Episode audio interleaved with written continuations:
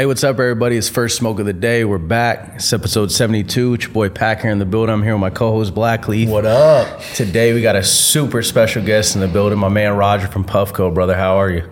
Great. Thank you guys for having me. Really Man. excited to be here. Big fan of the show. Appreciate you stopping in and making yeah, time, of man, course, for real. Of course. And liking what you got going on. You came and blessed us right away. This is crazy. Of course. Got to give this you guys is the latest crazy, and bro. greatest. Like, I know our our Cody cameraman is going crazy back here, seeing us get gifted these right here. yeah, this is like his ultimate. we'll- we'll this is like his as well. ultimate. He's gonna shake me down for this after. No, no, we got you. We got you, dog. We'll work something out for sure. But yeah, this is our latest and greatest, The Guardian. We just dropped this limited edition. First drop already sold out. We have one more coming, and then it's kind of gone for good. But these limiteds are like the most hyped things we make, and you guys are the most hyped content in the space. So it just figured appropriate to bring it to you. Bro, appreciate this for real. Of course, of course, my pleasure. legendary. Most innovative company in cannabis, hands down, in my opinion.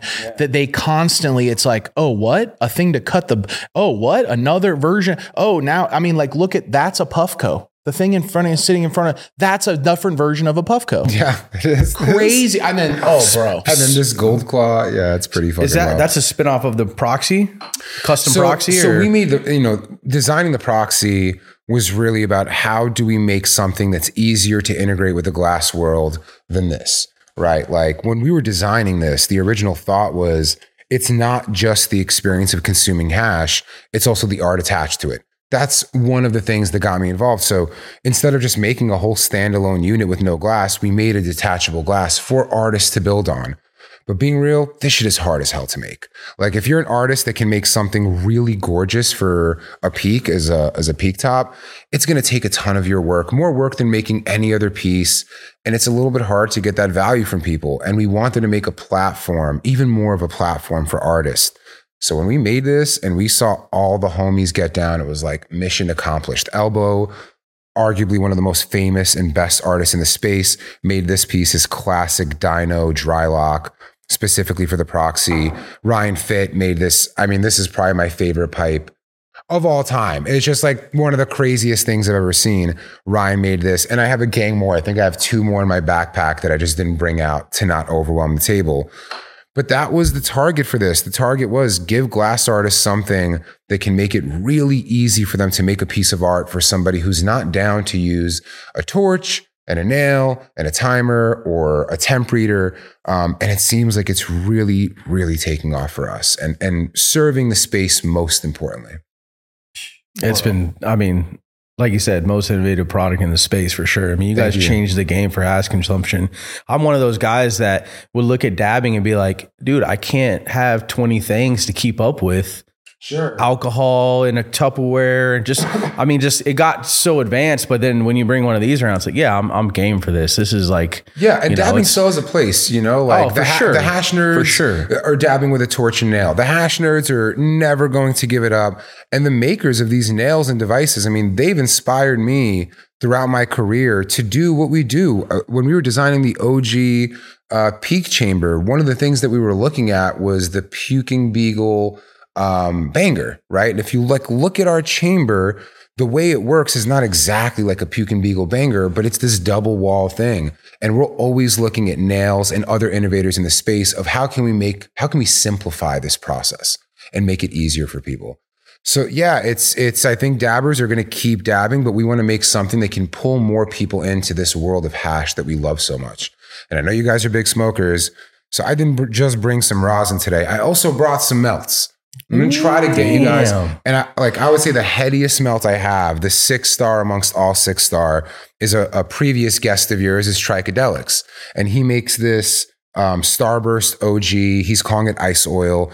It is real deal six star. So at some point through this, I'm gonna load it up for you, let you guys take a dab, and hopefully see how that makes you feel compared to just dabbing rosin or anything else. But this to me is like the best context in the space because man, Six Star will give you hash sweats. It'll give you a lot of what a joint will and then some. And to me, it's like the flagship experience in the space. Hard to get better than, but I'll see if I can convince you guys of that for the end of the episode.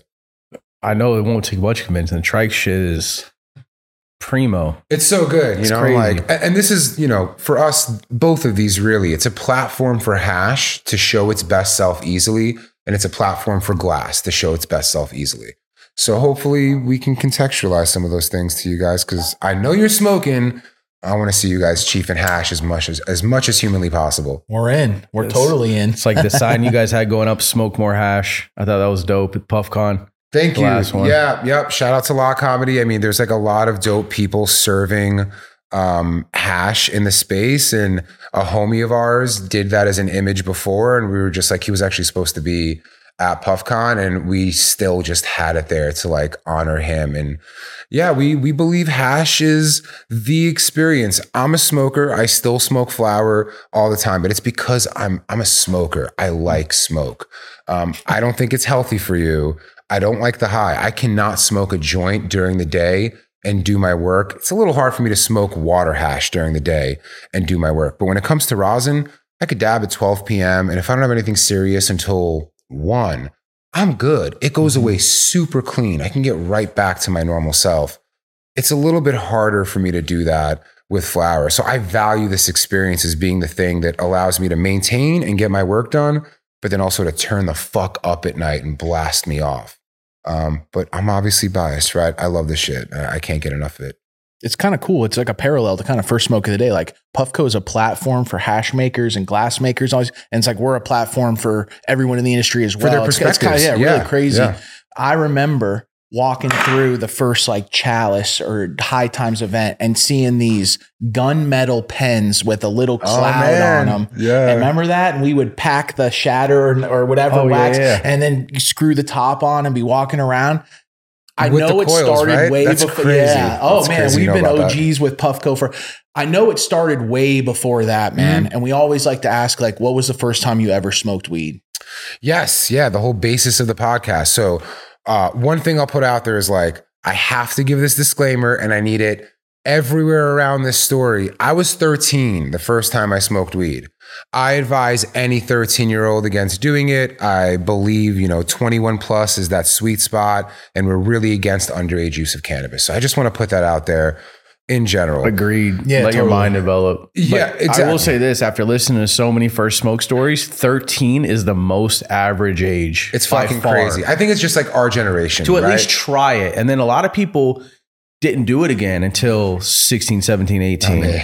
No, so like my But story. some people stuck with it and they're fucking, you know, they're not quitting. That's for sure. it, it it was you know it's it's it's weird to think that it's been a part of my life now for 26 years um, which is fucking crazy because there are people in our space there are growers that are younger than the amount of time that i've been smoking weed um, yeah my first time it was really just like i was kind of curious about it i had homies doing it in um, i guess junior high at that point and a homie of mine was like, yo, I got some. I tried to do it once before and I rolled my own joint terribly. It didn't work out. I didn't get high. This is in New York. This is actually in New Jersey. It's New like my little secret is like I went uh, the end of junior high and high school. I spent in Jersey, which is like my dirty little secret because I do not. I like people from New Jersey. I do not like New Jersey. Um, and so he had me come over his house, and I believe it was just a bowl and some flower. He showed me how to smoke it, and as soon as I hit it and I exhale, I feel like this. I've never had any substance like this in my body. I'm super young and I feel something like start in the middle of like my chest or upper abdomen. It's like this warm feeling and it just starts glowing and it explodes into all of my limbs and my head. And I like roll off the couch and have to like catch myself. And I get up and I'm like, what the fuck is happening? And within a few seconds, I felt this massive relief. Like I, I didn't have the best childhood. It was pretty traumatic. By 13 years old, I'm pretty fucked up, like in the head. I'm carrying a lot of tension, a lot of trauma, and I felt relief for the first time ever. And I remember thinking very clearly, I didn't know I could feel this way. I never want to not do this. And I don't think it was because I love being high. I think it was that relief, that moment of breathing from your trauma, that moment of just being able to laugh without having all the shit attached to it. Um, and that was my first time, you know, like definitely way too young, didn't understand what was going on, really, really meaningful. And unlike some of your other guests who tried it once and then tried again, I continued on and it kept adding the trauma. My my relationship with cannabis kept adding trauma uh, to my teenage self, not because of my relationship with the plant, but because my dad would find out. And like, um, I, I, mentioned this before we started, but I'm, I'm cool saying it again. I'm a former opiate addict. I was an opiate addict from about 16 years old until 27, 28, 39 now. And the reason I became an opiate addict is because my dad, for I think the second or third time, heard I was smoking weed. And he was like, That's it, bro. I'm fucking testing you. Like, I'm to test you all the time. It's a really tough conversation. Really fucked up, kind of scarred me a bit just to like see somebody that upset with you with something that isn't quite hurting you. Definitely too young to be using it. But in his mind, I'm like a fucking crackhead and like a bad person criminal. And so now I can't use, right? And my homie comes over and he was like, Yo, bro, I know you can't use, but I was just on my grandma's crib and I was in her bathroom and I went to her bath, like her, her, medicine shelf or whatever, and I saw she had this shit and it says controlled and dangerous substance on it. That's what they say weed is, bro. I think this shit is like, this shit might get us high and it won't come up testing for weed. That was Oxycontin. Oh, Ooh. God. I had no idea what it was. And Holy shit. And this is why you can't afford to experiment when young, in my opinion, with anything because you don't know what the fuck it is. You have no clue. There's no perception of like, like you when you get older, you, I feel like you see some people and you're like, I know what happens, you know. Sure. And, but when you're that young, it's like and we don't have guidance, right? Like None. I think I think a part of the reason why our space is, leans so much towards conspiracy, uh, very reasonably, does not trust our government and doesn't believe most narratives to a fault sometimes, is because we spent our youth being villainized for something that was only bad because we were engaging with it at a young age. That's not what we were being told when you were younger. It's like you're a fucking criminal, you're gonna end up a loser, you're gonna ruin your fucking life. All these really charged statements. And that's not your experience. Your experience is I'm having a really peaceful, positive moment where I'm engaging with something and you're telling me I'm an awful human being with it. Now I can't trust anything. And what happens? Somebody comes by with something that is under the same category as cannabis, and you're like, well, this must be the same thing. And it's not. It's deeply addictive. It's an actual epidemic. And I believe that this is really a failure. I don't want to say it's a failure of our parents, but this psyop that's happened with vilifying cannabis and vilifying addiction is not a public health issue, but as a criminal issue really had an effect on the generation before us. And they imposed that will on us and made us feel fucking awful about engaging with something that we really just needed education around. Hey, this isn't bad, but you're too young to use it. When you're ready, it's fine. Go ahead and do it. It's not a problem. Just like going to a club or whatever it is that kids are told to wait to do.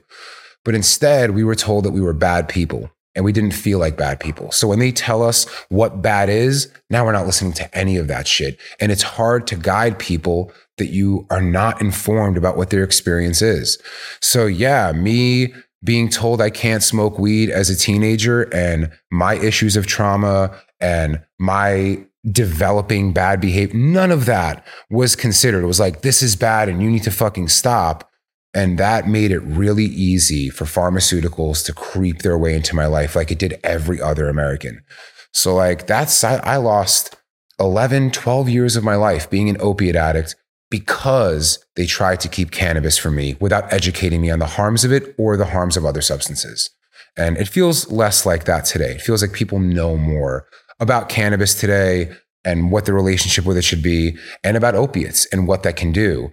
Um, but I was I was a part of the fuck around era, and we're in the find out era now. Wow, dude. For I mean, that's honestly the last thing I thought you would touch on or like sure. say of your journey. And I'm just saying, I'm commending you for that, like because oh, thanks, the way you've turned out, it's like very, I, I, like if that was a percentage, like it's I think below a percent, like oh, being yeah. able to bounce back from that and then come back and you know have extreme success in what whatever it is you're doing. It's just that's impressive, bro. It's, I mean, it, hats it, off to that for real. Thank you, and just for being vulnerable to to just you know saying it. You know, letting people I mean, know that hey, this is what what's really the truth. This is how you know goes yeah. out for a lot of people because I know a lot of people are watching right now. We come from Florida. That was the pill mill You guys had drive-throughs. It's insane. fucking crazy. What I can't tell you how many friends we lost. I I can't know, tell you I like, know. Mm-hmm. and parents never even got a chance to trip out on that Yeah, they didn't know. to say, "Hey, that's bad." They didn't Yeah. even know what the fuck was going on. But It- with weed, you're right. It's like since a kid, you're like, you know, you're, they knew to keep us from weed. you know, They didn't know to keep us from opiates. They didn't know to teach us about substances in general. Like that was not an open conversation. And like, man, it's it's for me when it comes to being like a former opiate addict. The reason I like talking about it is because they're still out there. I would assume everybody here knows a former opiate addict, and I would say most of us know somebody who has died from it. And this is a public health issue, man. These aren't bad people. We knew good people that got jammed up and ruined their fucking lives. And I'm transparent about it because I am a crazy success story. This is something that really took away. I, I, I don't even remember my 20s, most of them while I was using. I was going to ask about that. Well, what would you explain life being like and some of your hardest times dealing with it? And what was the moment, the aha moment of like, um, like something's got to change and, and you actually falling through with it? Oh man, yeah, this is an interesting fractal to go down. So, um, you know, the feeling of opiates really is uh, to me numbness. It feels good, like it, it. It's heroin, right? Like opiates are just baby heroin. I mean, heroin is an opiate, right? As far as, far as I know. Um, so it feels really good and warming, but like what it does to you psychologically is tough. You're constantly feeling disrespected. You have a short temper. Um, you're not steering the ship. Uh, your emotions are completely out of whack. And so, like, it was something that I did because I felt like it helped me cope. I enjoyed it for many reasons, some that are probably just a little bit too embarrassing to say on the show. Um, I think opiate addicts know of like, yeah, there's certain parts of this that like you just don't talk about that they help enhance. Um, but nothing, nothing that's meaningful or that I would turn back to them for, or I haven't been able to recover from. Um, but my my down moment, oh man, or your light moment. this is a this is a this is a tough it's tough to say what got me to um to quit but fuck it. And for being transparent i might as well be. I had a friend who saw me take a pill and asked for one. And i was like oh no problem. Here here you go. And um as i was leaving they were like yeah i used to have a problem with this but i'm good now and as I left and she shut the door, it's getting me emotional talking about it. I'm like, what the fuck am I doing? Like, this isn't my problem anymore. This is bleeding over to people I care about. Good news of the story is I saw her three years later and I was like, yo, I quit opiates after I met with you. And she was like, you want to see something? And she goes into her cabinet and pulls it out and it was still fucking there. So, like, my breaking moment of so what she didn't even me- necessarily want it. she didn't even use it. She just literally, I forgot what she was going through, but she was like, hey, if I could have one of these, like I might need it. Maybe she's getting dental work or something. Who knows? Oh, got it. I think that's almost like the addicted personality in you saying it's hard to turn that down. If it's just like, oh, do you like? It's like, it, you know, it's like, oh yeah. Even if you're in that, like, I'm clean. It's like, Sure. uh, and then you don't know what to, you. You probably your mind starts to, I shouldn't. You know what I'm saying? Like, yeah, she saw me use it Yeah. and she was like, oh, can I have one? And like, I didn't think twice, but as soon as that door closed, I was like, what the fuck am I doing? And it flung me into a depression of like, this relationship I have with this substance is not just me and the substance. It's bleeding over to other people, whether I know it or not. The people that see me use it and it's normalized. It's a problem. And um, going, I got onto the subway that day and I looked up and I saw a number on the subway of like, do you suffer from addiction? Call this number. And I did, and actually had to call it four times. Like I, I tried and tried and left messages, and they finally got back to me. And that ended up being the uh, research project by Columbia University um, to research into addiction of different types. And so they ended up taking me in. I went on this program for I forgot how long it was. It probably took me six months. They they actually paired the program with cannabis, shockingly, and they kept me in. There were like three options. One, um, we pair it with cannabis. One, we pair it with Suboxone. One, we do it. You're fucked. You're on your own, and we give you one day of Suboxone. And they were like, we're going to put you in this last program, but we're advising that you continue your cannabis usage because we want to see if that is different than what we provide people for cannabis. Like, cool, no problem. That's that's great for me. and they inject you with an anti-opiate. So if you relapse, you will not feel anything. And that anti-opiate shot is like one of the most horrible things you can encounter. It feels like it kills all of, I don't know, natural opiates in your body. I don't know how it works, but every bit of pain I've ever felt in my life immediately rose. Knee pain, back pain, everything fucking hurt. And, Ooh. you know, I didn't take any, I never Mhm. relapsed. Um, I got through it very, very successfully. Um, and then I think as soon as that was over, moved on to my next set of challenges. Um, but yeah, yeah, thank God for that program. Stars, if you're watching this, and you're wondering who you can turn to, I don't, you know, if you're in the New York area, the program that I went to in New York was called STARS. I forget what it stands for, but if you look up Columbia University STARS, like the stars in space, um, it should come up. I hope they're still operating today. It changed my life in many ways. So one day of Suboxone they give you, and you and Yeah. so then basically a day or two later you're sick as hell. And so you using cannabis, it's that little bit of an edge of like, oh God, right? How- Yeah. Did you have to change everyone that was around you, your friends, like the Oh, way yeah. you lived your life? my I remember shortly after I was done, or maybe just before I finished the program, I went to my buddy, um, one of the buddies who was like probably not pushing me into opiates, but was definitely the person that I would access that world the most through. And um, shout out to him. I feel bad for him because his life really fell apart.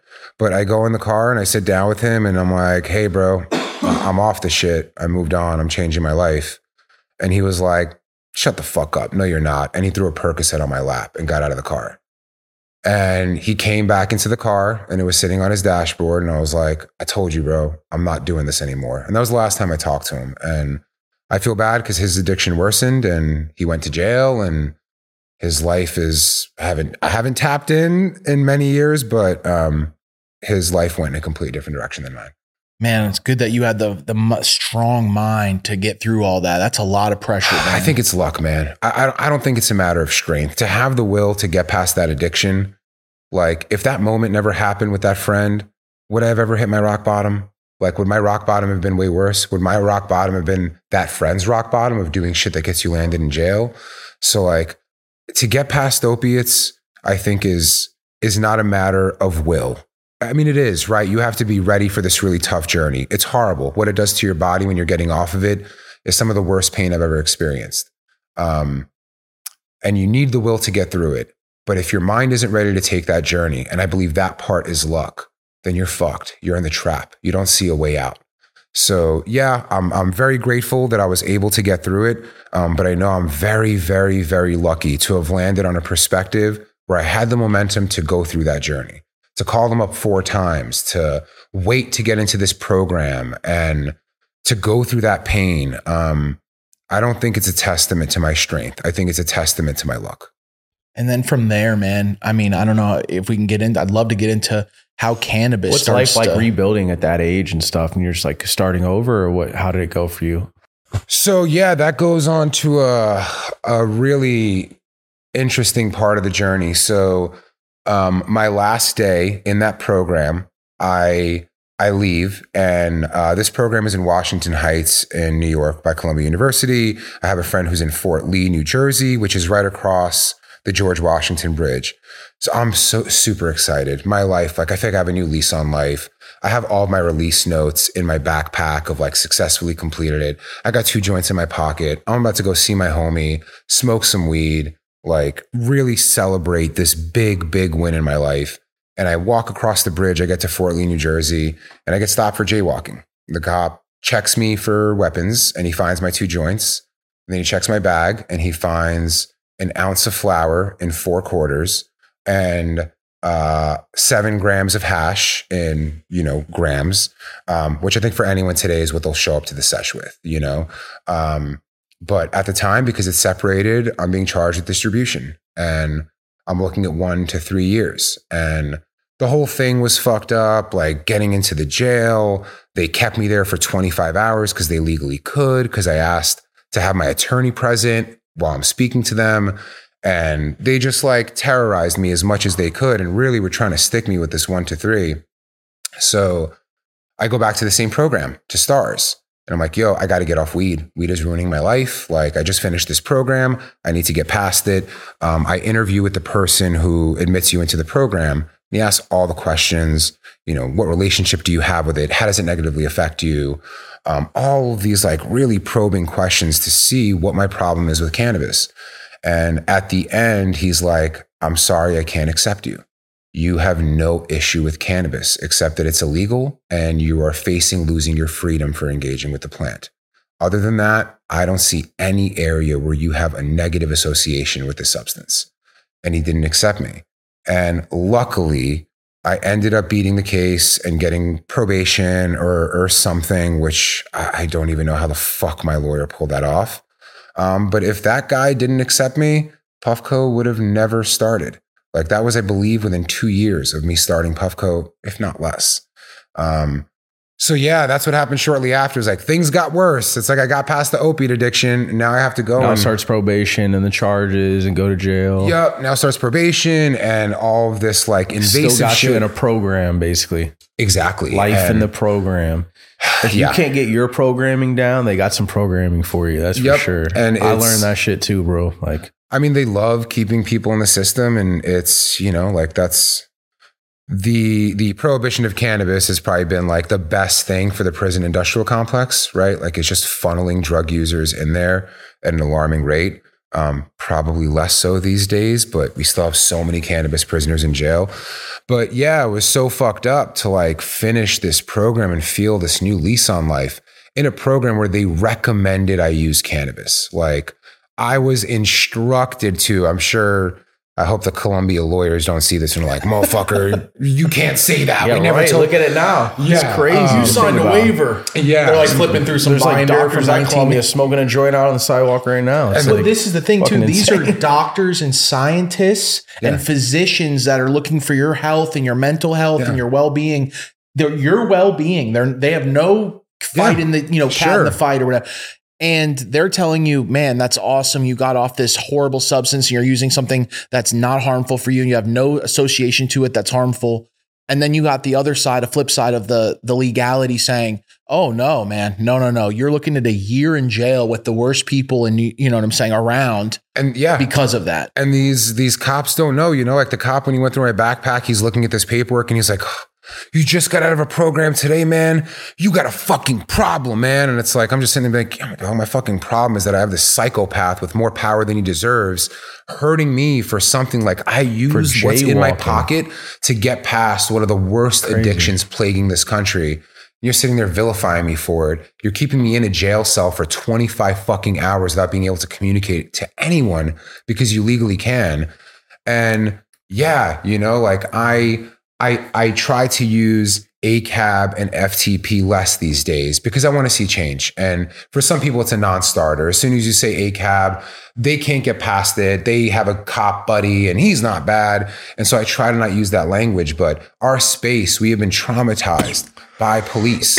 And I understand that they don't write the laws, but they're filling up these fucking prisons. They have discretion. We know that, right? We know when a cop pulls over another cop drunk as fuck, he gets a fucking escort home. He's not getting thrown Yup. in jail and his life ruined.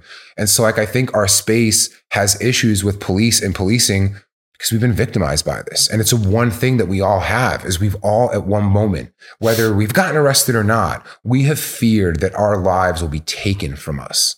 And you know, I know you mentioned that you have frustration with some brand owners in the space that are owned by former police. And I'm with you, you know, like you can't participate in this Mm-mm. space if you're not actively trying to help it get better. And any cop that would ever want to be in the space, I'd be like, cool, bro. How many people did you arrest that are still in jail today? You cannot participate in the space as long as any motherfucker you've taken freedom away from still has not regained their freedom. And it's for people to use their dollars to vote that in. You know, it's like, you know, there's not, we, you could, people can shout it from the mountaintop or take their position, but everyone has their opinion. But when you go and support the business, then you are supporting that, you know? Yeah. I I, But- I I couldn't agree more. You know, like I I try and I really do my best not to talk shit about Mhm. anyone in space, and I'm I'm not going to change that here today. But I can at least say um, support people that have risked their freedom for this space to exist, and don't support people that have taken freedoms that have helped them get financially. Um, that have, that have helped position them to take further advantage of it, right? They've always made money off of cannabis users. It used to be by locking them up, and in the future, it may be by selling them weed. We shouldn't give them that ability. Um, yeah, they don't deserve it. Wow. Without talking shit about any brand or anyone out there, that's just a general statement. And if somebody's in a position where they could take that personally, that's their work to do. so now you get out of this this basically these lockdowns that are on you, right? With the cannabis, Sure, with the, sure, And how does it start to go from there? Where now you say two years later, Ideas Puffco of like, I'm going to start a company. yeah, around Yeah. hash and smoking. Um, you know, it, it happened. It happened really naturally. So I, I'm still a cannabis user through all of this, right? Like, I didn't, I didn't. Do you think you would have been able to, to, to quit without cannabis? Opiates and all that. Oh man, maybe, maybe, maybe with Suboxone or like other things they use, which is just another pharmaceutical trap for you to exist in forever. Um, I don't, I don't know. I, I don't, I, I don't think so. Like, I think that it would have gotten so bad that I would have had to have stopped, but I would imagine that I would have never broken my addiction. Like, it's not that, it's not that cannabis stopped me from being addicted to opiates. It was this bridge away from it because I'll tell you what, man, when when you're recovering from opiates and you're taking a dab, the dab helps, but the pain is severe. It's not easy. It's not a cure for what you're going through by any means. Um, but it's the relationship that I now have with this plant. I'm no longer addicted. I've made it past this. And I have this new relationship with something that isn't harmful and is pulling a lot of curiosity for me. Like, now I'm really curious about what this is. And I believe the first time I I saw like actual, we're calling it wax in New York, which I try to get people to stop saying these days. Um, we got wax like 2010, I think, is when we saw it in New York for the first time. I didn't know how to use it. I tried to put it in joints. I tried to use it in anything I could. It sucked. It wouldn't work. Get all over my fingers. Like it was just really annoying for a weed head to engage with this thing with no means to do it. I would get like a swing arm because I heard that like you use those, and then I took like a bodega shitty clear lighter and held it underneath and tried to melt it down. Obviously, the temperatures weren't getting there. And so I kept like engaging with hash out of curiosity of why is there this thing that people are saying is fucking great and I can't get an effect out of it.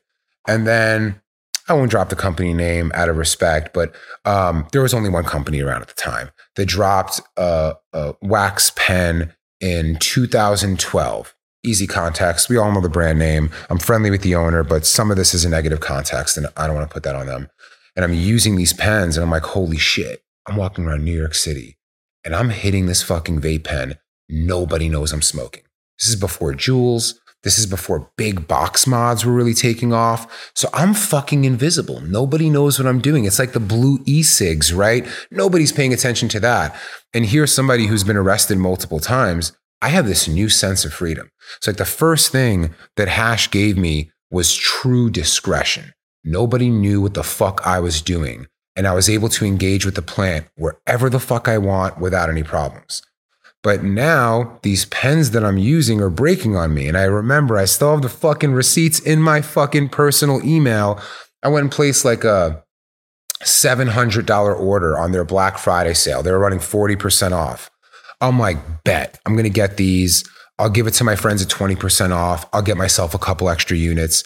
They come, 70% of the units are broken. Remember, they used to come with glass, like, and the, it would just come with the glass shattered and shit and like not working. And they didn't even have a customer service department at the time. And all my friends are coming to me like, yo, bro, what the fuck is up? Like, this shit is breaking. And a buddy of mine was like, you seem to really care about this. Why don't you try to do it yourself? And I don't know shit about product development. I'm not a designer. I'm not an engineer, which means that I had just the right amount of ignorance to say, yeah, I don't know why I wouldn't do this. And so I just started taking that one step forward. Because if you knew, if you knew how hard this was going to be, you might have not started it, man. No, you you might have been. I'm going to stay There's in the no way trap. you. Yeah, I'm going to keep doing what I do and like making money and not giving all my time to something that is going to take all my time and money. Um, but I didn't know anything about it. And I was so obsessed. I was obsessed as a consumer, you know, like just buying everything they had and passing it along to friends. And that's when I got the bug, when it was like, okay, can I make this better? What would I make better? These chambers are super fucking small, man. Like, I can't fit any good amount of shit in here and it explodes everywhere. And these things are really made out of mostly plastic. I don't want something made of plastic. There were points where like those small lipstick looking ones, if you're really chiefing on you open it up, you melt, you melted all the plastic around the chamber. Like that's fucking horrible. And man, I wish I could like change the temperature and like variable voltage batteries existed for e-cigs, but nobody was really using them in wax pens at the time. I hate that term, but it's relevant to that period. And so I got to work on the first Puffco Pro which was the device that earlier you said you tried at a chalice, which had a chamber that was like three and a half times bigger, any popular chamber existing at the time. Um, it was made fully out of metal. There were no plastics or glues in the air path whatsoever. And it had an adjustable voltage battery, which was the first time that it had been applied to our space. Mind you, all of these things in some form existed. I believe the most custom thing that we made was in the chamber. It was the bigger bucket and it was how we did the chamber. But everything else was like using existing things in the space because I'm not a designer and I'm not an engineer. So all I have is to play with all the pieces and to draw stuff up. And it turns out making a ceramic bowl is not the hardest thing ever. So getting that bigger chamber was pretty easy for me. Great them. mouthpiece too, though. And you used yeah. all quality components because when you held it, you could feel the weight. It's like when you hold a nice watch. It's like, oh shit, this feels different. It really had this. I, I'm, I'm, I, I still to this day remember my first time using it because I, it, I felt the same freedom you did. I was like, I can smoke wax all over them. Holy shit. And the journey was tough, right? Like we started, I started and Chelsea joined a few months later when I could afford to pay her because I don't believe in internships or free labor. And we started in, it was incorporated in March of 2013. I believe I bought puffco.com with 1200 bucks I borrowed from my mom in January of 2013. And then January of 2014, we come out with the product. It's actually called the Puffco Classic. Almost nobody knows about this. This was one order. We ordered it. It came. The target was creating an experience that was better than the one that I was trying to improve the experience on.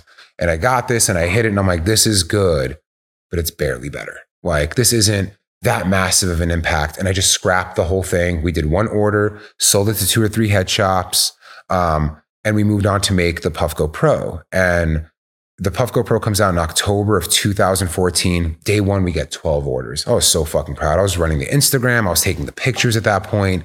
Like I was before auto likers looking at the ice wax hashtag and liking every single thing obsessively for hours throughout the day to catch people's attentions. Hashtag Florida dabbers. It's probably how I came up on y'all is like I would sit there. Florida dabbers. That was one of my yeah, hashtags yeah, where I'm liking every single one, trying to get people to notice this very small two person New York brand. Um, and October 2014, we drop. And then April 2015, I get a call from Jen Bernstein at High Times. You won Best Vaporizer of the Year 2015.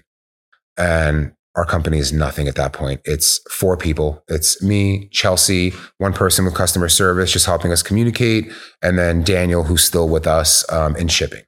And uh, man, I still remember getting that call. Me and Chelsea had like a, an argument that day, which there were tons of early in the day. I was a much bigger idiot. And she left. She was like, I fucking am so sick of your bullshit. And she leaves. And I get this call from Jen Bernstein.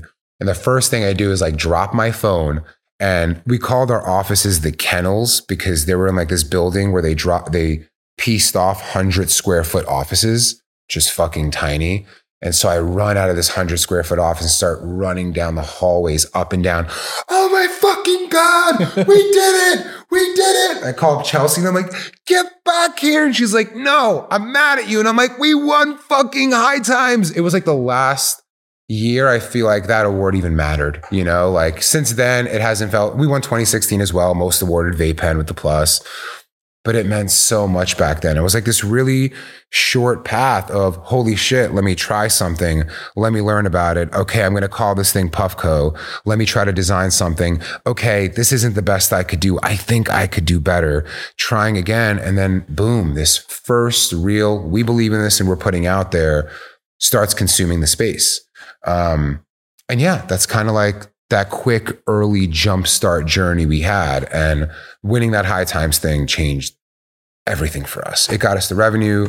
Um, I think we made like $2 million our first year in 2015, which um, I think to a lot of brands today is like not a lot of money, but back then it was everything. No, And I didn't pay myself a ton. So like all that money stayed in the business. And that is why as of today, nine, is it nine years later, 2013? Yeah, nine years later, nine and a half. Fuck, we're, we're encroaching on 10.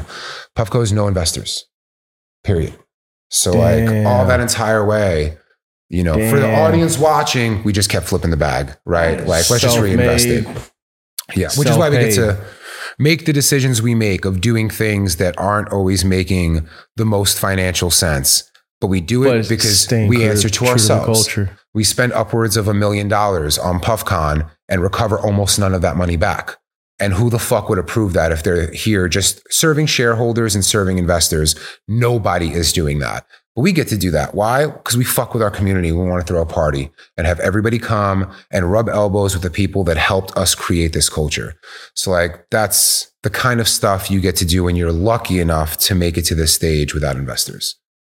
That's epic, man. And that is and and that's when the and there's something that happens and and this is where I want to you took it from improving and and and seeing other products to creating something that the the blueprint for something Sure. very different than anything Sure. else out there and literally changed the game. Thank you. I, I like it was crazy when this pens it, but when this hit, when the peak, when the 1st Mm-hmm. hit, it was like I, I, they were everywhere. People were buying them out, upselling them. Like it was like you couldn't get them. They were. we couldn't make them fast enough. Yeah, we couldn't make them fast enough. I could tell the story of of the peak real quick. So I, I've I've talked about like hiring people and how tough that is. Um, our current chief technology officer wasn't our first engineer, um, but he was our first really fucking talented engineer. And as soon as he joins, he's like, "What do you want me to work on today? What do you want me to work on? Big picture." And I'm like, "All right, today I need you to work on the Puffco Plus. The Puffco Pro is being copied to death. I don't even want to make it anymore. I'm like, anytime somebody copies the fuck out of what I do, and at that point we don't have a lot of intellectual property, I just want to move on. Y'all took that, have it. I'm gonna do something new. I'm not a ta- I am bigger. We are bigger than any single idea. You know, so like you could take what's easy to take and we'll focus on something bigger. And then you take that. And if people want to be at the forefront of what is amazing in the space, they'll know who to go to. So the plus is what we're working on at the time because the pro is being copied to death um, after winning that award.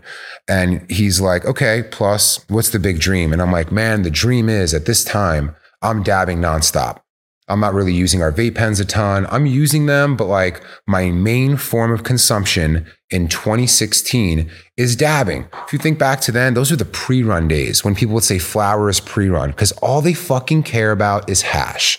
Um, and I'm dabbing a ton, and I'm like, bro, I can't dab in New York. If I go to my friends, this is the home of the crack era, and they see a torch and they see a rig, they're like, bro, get that crackhead shit away from me. You're doing too fucking much. And I'm like, I really want something that can give people a dab very similar to what they can get torching. Um, and I want it to be beautiful so there's no stigma attached. so the original design like instruction for this was maybe let's make something that looks like a beer bottle. So if people are walking around a party with it, nobody's going to look at something that looks like a beer bottle. You could have a rig in your hand and just keep it moving. And it's an automated dab. So you don't got to do all that extra shit that makes people uncomfortable. And that's what I told him when he started, you know, January or February in 2016. And then we spent the rest of the year talking about it, ideating, not doing much. And then I believe January 2017 is when we were like, let's fucking go. We're making this thing. Um, we got nothing to lose, like, believe fully in this idea. And then February of 2018 is when it dropped. And that, again, just as big as that high times moment, that changed everything for us. And it probably also entered like one of the most challenging periods for me to be a leader. There's like a lot of new challenges that came that I didn't have to deal with as much when we were smaller. That's what I Um, wanted to ask you. How are you? The business starts to take off, right? And it Mm. goes from this small, you know, you and a friend Chelsea and one other. To how how are you handling this? Or you have you bring people in? Do you have a mentor? Do you have someone to kind of help you faci- you know, guide yourself through all this? Yeah, man, that was the hardest part is I hope I don't say this and get a bunch of DMs because I don't talk to anyone, but I do talk to some leaders in the space. If I see somebody's doing something and they reach out, like, hey, bro, can I just tap your perspective? I give them time because I had no mentors, man. I had like, there's there's people that I would turn to for perspective. There was the friend that told me maybe you should start doing this, but nobody could prepare me for this journey. And most people that gave me feedback, it just served their perspective. They weren't really helping me get through the challenges. And it wasn't until January of 2021 that I actually got an executive coach. I didn't know that that thing even fucking existed.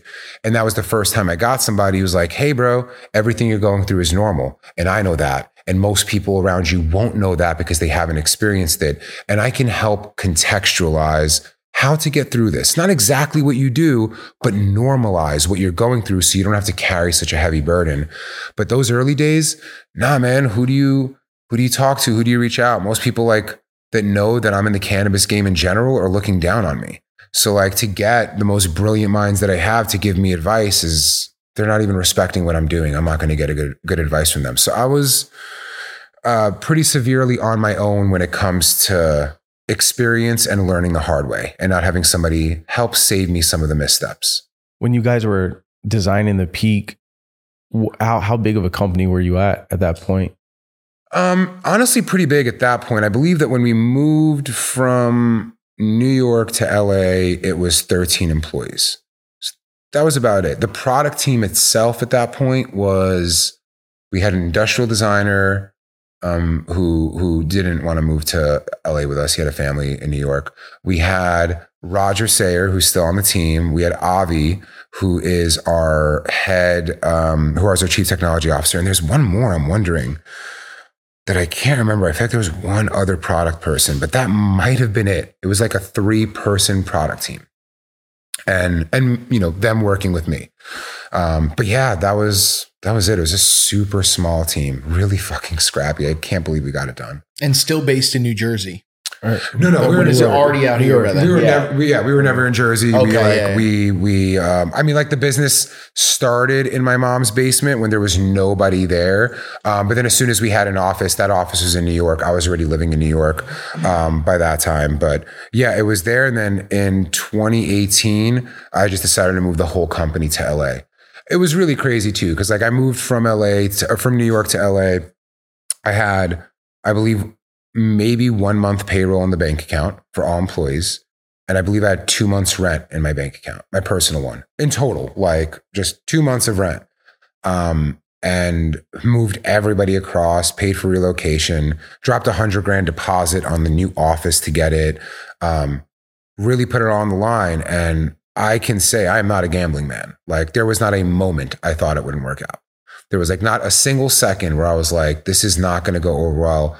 I believed in my heart of hearts that like the peak was going to change the industry. It would be widely adopted and it would give us all the funding we need to do whatever the fuck we want to do.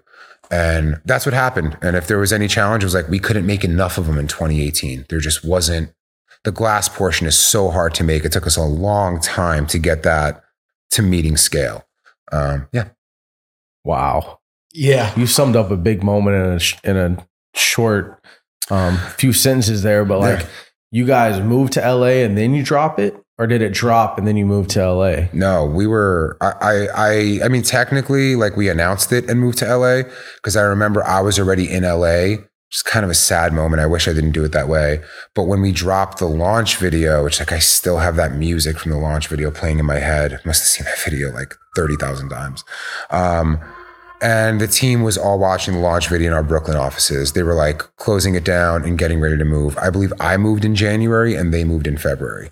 So like I I regret not being there with my team for that moment. I think we might have FaceTimed or something. Um, but yeah, no, we were, it was it was already happening. Like it was Yeah, in motion. in motion. It wasn't like basically it was happening before I had any confirmation that this was the right move. Why LA? Which I think is what you're asking. yeah, well, why from New York? Because most people say, "Oh, that's an epicenter of you know everything as well." Sure. I mean, in New York, the employees that I was getting, not not certainly not all of them, certainly not my chief technology officer, but a lot of the employees we were getting did not respect cannabis. And I've always known that the secret sauce to success in business is people. If you have brilliant people around you, you are going to fucking win. Any person who pretends like they are solely responsible for a massive success is a liar and a grifter. They and yeah. abusive to their team because they won't give credit where it's where, where it's owed. But at the time, I can't get people, so I want to hire a recruiter. And I'm, I'm in this process of hiring a recruiter. She makes it to the final stage, right? Because I know I need to get the right people in, and I got to hire the team that can do that. And in the final stage of the interview, the, the recruiter is like, I'm sorry, I can't take the job. And I'm like, oh, what, what happened? She's like, my parents told me they'd be too embarrassed if I took it. And I was like, gut punch, you know, like, fuck, bro, how do you battle that? The fuck am I going to do? Start talking to parents in the interview process to try to convince them that their kids, kids, this is like a 26 year old that I'm talking to, you know, yeah, like, living in New York City, paying their, you know, yeah, you yeah. know, and then like, as soon as I have the thought of like, why don't we accept applications from Los Angeles? Like, why don't we just post in California and see if anybody will apply? And if it works, maybe we'll move there. And as soon as we did that, I had a person apply from Beats by Dre. And this was their first operations employee and was there all the way through to their exit to Apple. And I'm like, wow, dude. holy wow. shit. I'm here having recruiters tell me that their parents would be embarrassed for working with me. On the other side, I'm getting one of the most successful tech companies to transact in the last few years and some of their talent is interested in what we're doing. And we just start seeing that applications from employees at SpaceX, applications from employees at Apple, and other shit. And you're like, oh my God, they have no stigma for cannabis. These people don't see it as something negative. In fact, they're like, I can get in early on this industry and make a name for myself. And so that's really what caused me to move to LA is I couldn't build my team in New York. And in LA, again, not, not that it's easy, it's so tough to find the right people, but you can do work in LA. You could have conversations. You could find somebody who is has all the experience and is down and you're like, actually, you might not be a good fit. In New York, you're taking whatever the fuck you can get. Yeah. And they don't respect what you do. How the fuck is somebody going to help me build out our dreams if they don't even respect the game? So yeah, that was uh, that was a big reason why we moved to LA. It's just crazy timing too. And so, did you know, like by the end of the year, you guys were already seeing it in the numbers and everything? Oh, instantly. Like instantly. everything was selling right out instantly. I remember we had like a board up of what hour of the day we would sell out. Like we would drop something and we'd all take, I'm not, I'm not into sports betting, but I guess like the people that are, you bet on like the time and the amount or something, or like the time and goals they, they score. Um, and we were just betting on it, what hour it would sell out, just like purely for fun. But it was popping and it was charged, man, right? If you're in a space and you're popping off, and 99% of people in that space have not heard of you, in this space, you're about to face a ton of adversity. Um, and that's what came next. You know, like you get the business success, everybody is into it, but now all eyes in the space are on you. And guess what? Our people do not trust. They don't let somebody come in. Nobody gets to just walk into the space and do that. Never mind the fact that, like, I'm at Mothership in 2016 giving every employee there free vape pens. That, like, I've been lacing people in the game, hash makers and glass blowers for years. So, like, no glassblower can say, What the fuck is this company? They know that it's me and they know it's this guy who has loved their space for a long time, but everyone else doesn't know that. So it launches to, this Chinese company is entering the space to screw everybody over. They're going to copy glass artists and do all these fucked up things and all of the conspiracy theories about what's about to happen with this new popular product. And that's actually when the Instagram live started. It was like, hey man, I'm here. I'm transparent. I'm not I'm not running this business to serve me to get fucking rich and have a Rolly. I'm rocking a fucking Apple Watch to have a bent. I, I'm not doing it for any of that. I'm here because I fucking love this game and I love this plant. And so I just started going live and being like, come on up. Are you a Chinese company? Well, we manufacture in China, just like the people that made the cell phone that you're writing those complaints on. But this is an American company. And like, this is run by Americans. And you're saying I'm going to copy people in the space I'm going to copy my friends. Like you're, you're saying I'm going to knock off somebody that I have a relationship with. That doesn't make sense. And I've been doing it ever since because everybody always has something to say of like, these are your intentions. We know this. We know that typically corporations are bad. We did the research, man. So I was like, we are actually just about to get into that. Yeah. I'm just kidding. did you know? Ah, when, oh, thank you so much. Yeah. Yeah. Coffee delivery on mm. cue Yo, what up? It's Blackleaf. I'm here at Grow Generation, and guess what? Drip Hydro storming the market. All the best growers I know are switching to it. And guess what? There's a reason because it's preserving terps. I keep hearing that preserving terps. And that's why we're here with Sunshine, facility advisor, facility manager, overall the man with Drip Hydro. Listen to why it's different, man. What's going on, guys? Sunny here with Drip Hydro. Thing is, at the end of the day, we just wanted to make a simple, clean, cost effective nutrient line that nobody has really seen on the market right now. Nobody uses really our chelation formulas. Uh, the micronutrients that we have pulled to make this line is really just what makes it overall bringing that consistency and quality back to what we want to see in growing herb again. And overall, at the end of the day, it's still really light on your wallet. It's a five part nutrient line. And again, if you're not staying sterile or you have a big facility and you don't want to run rock wool and you want to run a mix of coco with an enzyme or something, you don't even have to run flow with it. So at the end of the day, it's just saving you money on your wallet while bringing the consistency and the quality of terps back. We wanted to bring the terps back and bring the soul back to growing. Versatility, cost effective, and quality. I mean, what else can you ask for? Drip Hydro, first smoke of the day, Blackleaf approved. Peace. So we got a special offer for you guys.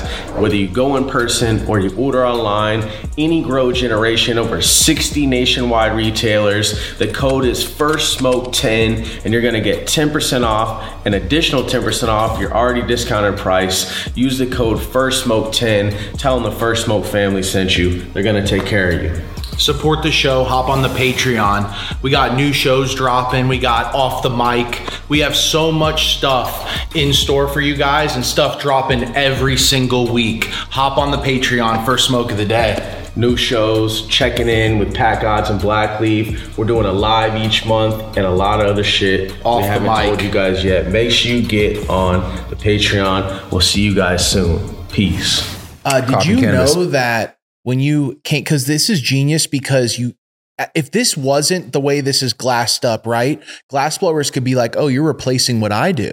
You're my competition, right?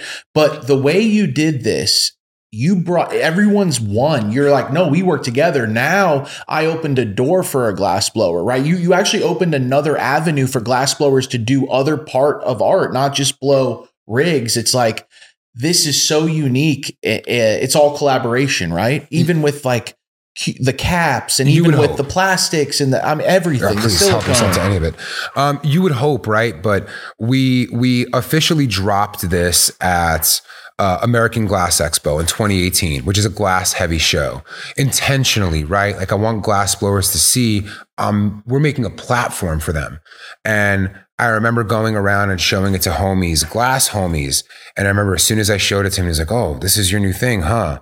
And I'm like, Yeah. He's like, how much are you charging for this? I believe we're charging 379, 389 or something for the OG peak. He's like, okay. Yeah, man, I make $400 rigs. I'm about to be out of business. I'm like, dog, you think about it all wrong. Like, you can still make your pieces. You're just going to make them attached to this now. You're going to reach people that never even heard of your work before. And that person came back a year later and was like, I get it. I see it. Like, it took me some time to understand. But then you had other glass blowers like Elbo, and there's a video of him on my page at that American Glass Expo coming over and being like, we weren't even homies at the time. Being like, what is this thing? Trying it, hitting it, hitting it on camera and being like, I fucks with this. Like, I really, really like this. So it was a little bit of the Elbo energy, tiny, tiny bit, but mostly fear. People build their lives off of this. They send their kids to college. They pay their bills. They, they have given themselves a life by creating art or product that serves hash. And now somebody is coming in that might suck the interest out of that space. And I think if you talk to glassblowers today and you ask, has Puffco been good or bad for the glass scene? I think most of them are going to say they've actually been great. We have new customers that we haven't had before. We're selling work at a rate that we haven't. I've had artists personally reach out and say, especially when the proxy came out, I haven't done this much work since like 2015 or 2014. So now it's felt, but we had to chew through a lot of the skepticism to get here and be down to deal with it. You know, like not just be like, fuck you, you don't get it, but be like, I understand why you're concerned. Here is why you shouldn't be. And repeat it till you're blue in the fucking face. Bro, for real. And it, it is like that. It's so crazy because it, it's such a collaboration piece and like it, it opened doors. It's a platform for glass blowers. It's so many things. It really is. It's Thank you. Thank that you. It's so simple, but also if you smoke out of this and you get used to how enjoyable this is, you're more open to then smoking out of a rig. So Sure. this definitely opened the door to hash for so many more people than a, a, a torch and a rig would. This I is an easy sell for someone like my mom or someone that like, oh, you just put the hash in here and then you clean it out with a Q-tip. Then after a couple years of this, you see it and you see a rig set up and they're like, this is just a different form of that. It's Bingo. definitely an easier like, oh, okay. I had that moment in 2019. We were doing Emerald's Cup, and um, I've always been in my head because like I'm here to serve the community. And when you're transparent, you let people tell you why they think you suck, and you're constantly answering to that. I- I'm never gonna switch that up, but it fucks with your head. And there could become points where you question yourself, like, am I actually doing things to serve the space? Or is that not being felt? Because if it's not being felt, why the fuck am I doing this? And 2019, we have at Emerald's Cup. We have the Puffco building. The awards are Puffco collaborations. And the energy was great. That Emerald Cup like really showed me we we had done all the right things. But there's this one pivotal moment where this homie comes in from Florida. He comes through and he's rocking a Jeezy one, whatever forever hoodie. And if you're in the space, you know that that's like somebody who makes merch really for people in the scene. I don't think a lot of people out of our space are rocking his merch. And he's rocking that and he's got his Pelican. And he's like, bro, I got to tell you, I did not know a single glass artist's name until the peak came through. And I got a rig and I got a nail and I got all this shit. And I fucking love this space. Thank you for putting me on. And it meant the fucking world to me because that was the goal. The goal was this is just another pathway to the same place that we all love. And here's a user that would have never existed in the space that now does. And it's not because we made something to steal attention away from others. It's because we just created another stepping stone to get to this place that we all love.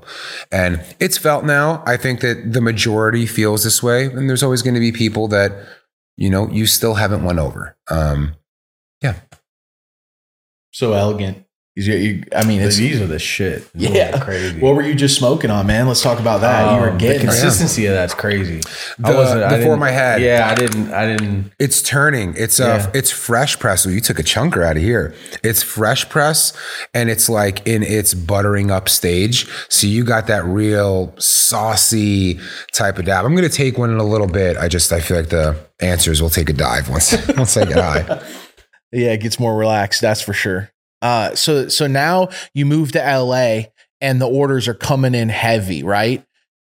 Is it is it okay? Now let's build this this community. Let's get more involved. Let's come up with another product. Like you know what I'm saying, or is it just focus all on the peak as much as we can? So- Evolution of that. Um, the peak, the, the target for the peak when we were designing was let's make something that is 95% as good as a regular dab. That was the target. Like we just knew that it would be so hard to beat a dab with our first attempt at this. We shouldn't even try it. And I actually thought as we were going through the development of the OG peak, we would not come close to a regular dab. And I felt it. The taste wasn't as good. And then right in that final hour, we finally got our settings to the point where they tasted fucking great. But we set a plan around a table, which is weird because the plan worked out to the T, exactly what we set in 2017. And it was first device, 95% as good as a regular dab. Second device, 99% as good. Third device, 99.9.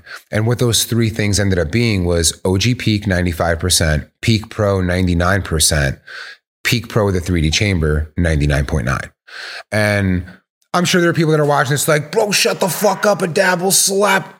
I hear you. I hear you to the hash nerds, to the people with the temp readers and all the other things. I hear you. I get it. Yeah. All the it can- heady boys. It can take you to an extra level that maybe this can't take you to for that 0.1%. But most people that are taking a dab and taking this, they're going to choose the consistency of this that they can dial in every single time. Yeah, it's like so, will a hot dab, but not every. You know what I'm saying? It's like there's levels to all of it, and it's like Yep. where do you want to be in that? Yeah, Yeah. So like, and we're again, we're not we're not trying to beat it. We're not trying to beat dabs. We're trying to create consistency in experience, and we're using torched dabs as the ceiling of what we can create consistency for. And that's what we're here for. You know, just to make it easier for you, not be the thing you use all the time, but be one of the best tools in your tool shed. yeah, Get you some pack odds. It's that moon boat. Yeah, I can Ooh. tell. Smells I like had it. to. That I had Tricadelics to, Roger. Roomba. Tricadelics is unbelievable. His hash is, it'll get you coughing, huh? It is. The people at home love it when I take a dab. Yeah. this- How this nice is that hit, fire. though? Insane. Isn't it? and you feel dope just having it. Like It lights up crazy. What I want you guys to hit is this Tricadelics, um, the Starburst OG six star. Oh, man, it's like this it. is it right Here, here. let me try. I'll get one. I'll, let me get coughing. I'm like packing. Hold on a second. It's just a different feeling than rosin. Like it's it hits so nice, hard. huh? Yeah, this thing's. I remember. I mean, You at the how Emerald this guy Cup, needed this. you guys were the actual trophies. Yeah. That's the dopest shit ever. Yeah. I mean, it's like, oh, you want like before it was glassblower, it was this, but it turned into where like the trophies for the Emerald Cup for the people who won the top prizes were custom peaks. yeah, with a Ryan Fitt top, super heady. Sick. I believe that's happening this year again, right? I think it is. Yeah, I think we're doing that, that again this year. We have the Puffco building and stuff. Yeah, shout out to Emerald Cup. It's been a great partnership with them. We really fuck with them. Oh, that hash looks so good. Yeah, this would be a good one. We're gonna let's get this. I'm a big fan of Tricadelics, and that water hash to me is like something I've yet to see people beat. This is genius. Supreme, definitely. It's top tier. It really is. Yeah, you guys. Crazy. Plug, just to uh, plug real quick, watch the Tricadelics episode, please. Most That's definitely. the If super you haven't seen it already, make sure you catch the trike episode. And we we go to his after party too. He would he had the alchemist spin Oh, sick! in. Yeah, and it pre was dope. PuffCon. Yep, yep. That thing was turned up. I heard. Yeah, yeah, it was. really popular. He had kids lined up. It was crazy. I don't know if Surreal I'm- to see. Jumping forward, but PuffCon was absolutely insane. Like, I mean, awesome. this is what's been missing in our space for since since legalization you know quotes right was that Good we events. lost chalices good smoke, events chill. community we lost love for each other the face-to-face love that people show gets lost in the online hate and people i feel like a lot of times will be like oh man everyone hates each other everyone's battling why is everyone fighting but then you get together at these events you realize like no that's like a very minute portion that's very loud Yeah. and in these events like PuffCon, you get to lit like everyone's hugging, everyone's showing off Mm-hmm. like stuff. Everyone's and and it's all based on what you guys have created. It's unbelievable. I mean, it's uh, to me the I went into this year's PuffCon being like, this is getting way too expensive. I don't know if I want to keep doing this. Like, I want to try to spend the money on other projects. Like, we don't have an endless pool of money. There's only so much that we can do. And seeing the energy at this one was just like, we cannot stop doing this. This is so important for the space. We'll find a way to get our money back or not lose as much in the future but the energy is just unmatched. And i think a part of it is that there's no alcohol puffcon which i think already keeps it really fucking nice. I, I don't like being around around drunks but also everybody is there for the love of hash man. Like a lot of a lot of the haters online they're just spectators man. Like they their engagement with other humans is that negative energy. Like some of these people are at home all day. It's the only interaction they get. And like then you go and you see people out on the street, man. I, funny enough, as, as funny as it is with like haters, I had this one point where somebody, I forgot what I did, but somebody took something hella personally online. I, I really forgot what it was. And mind you, I never talk shit about anybody publicly. So like I know it wasn't that, but they might have perceived it. And they're like, man, I'm gonna catch you. So kept sending me DMs, bro. I'm gonna see you. I'm gonna see you somewhere, bro. I'm telling you, I'm gonna catch you. And like, listen, man, I'm from New York. Like, I don't want to say like I don't want to be in any type of altercation, but it wouldn't be the first one I would I would be in if it were to happen. Um, and so I'm there and like I I let Kevin know. Kevin runs all of our events. Shout out to him for what he did with PuffCon. And I'm like, I don't know, bro. This guy seems to be really obsessed with he is going to, you know, give me a fade at Hall of Flowers, I guess. And he's like, no, he's not. Don't worry about it. And I'm like, you sure, bro? I just don't want to make it weird. I don't want to see fans see me fighting somebody or anything like that. He's like, I promise you nothing is going to happen. And sure enough, at the show, a group of dudes comes up, comes up to me, all dabbing me up, fucking, what's up, dude? Big fan, appreciate you. Soon as they leave, he was like, yo, that fifth person to shake your hand, that was the dude that said he was going to lump you up. And like, that's, that's how it goes, man. People, people, they do have mental issues, some of them, um, in the space. space. Um, and you know, they I think they want to exert control over it by, you know, either trying to engage you in negativity.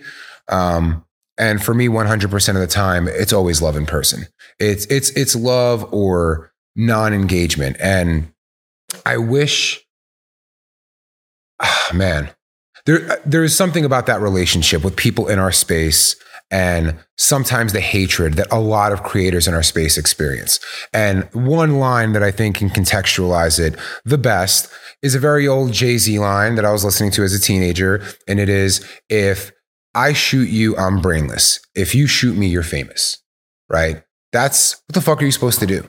If somebody goes and talks shit about you, they're going to get on. If you go and you talk shit about Puffco, you're going to get engagement. You're going to catch people like, you know what, man? Actually, fuck them, bro.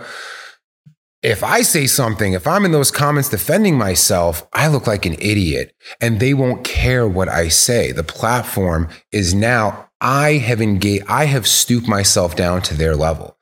And I have homies that I feel like they get caught up in this, man. They are leaders of the space, and then they have somebody who is trolling them and talking shit, and then they're platforming that person by publicly engaging with them.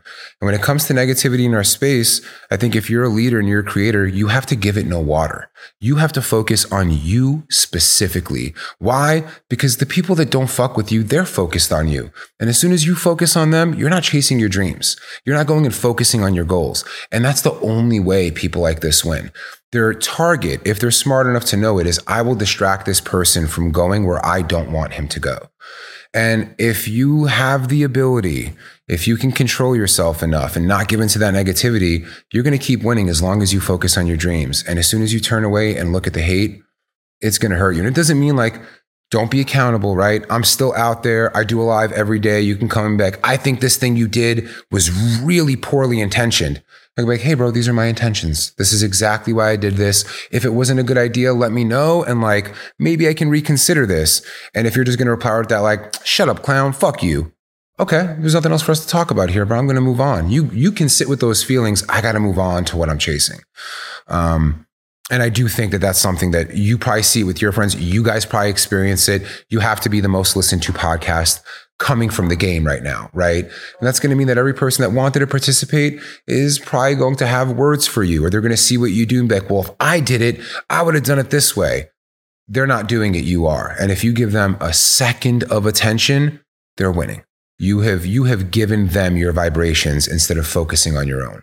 Um, anyways, Elegantly No, put yeah. and perfect. Fully agree. Yeah. For anybody chasing uh, a passion or a dream or working on especially in this game, you know. and you start seeing some results, the first thing that comes is people and the negativity and the feedback and all, the, just nothing you can work off of. yeah, I mean, You know, it's, not. nothing. Like I tell them, I I don't look at the comments at all, and I tell the team, I'm like, give us, give me something that we can work off of. Sure. If not, leave it. Like I don't need it. I, it's, it's I don't give a fuck what someone has to say off their computer. Come see me in real life. And even then, You know, it's like up, you know, we I've done talk, that too. I used to be like, "Yo, here's my travel dates. I'll be at No, these places, no, places." just events or whatever. Come talk. People Yeah. come talk. The real people A come real talk. Sure. and it's love. oh, always. And it's like, you know what I mean? It's like you said, or non-engagement. And it's like, dude, like, yeah, you can be with that. Like, it's all good. it's You know, you'll never get to the winning side acting like that.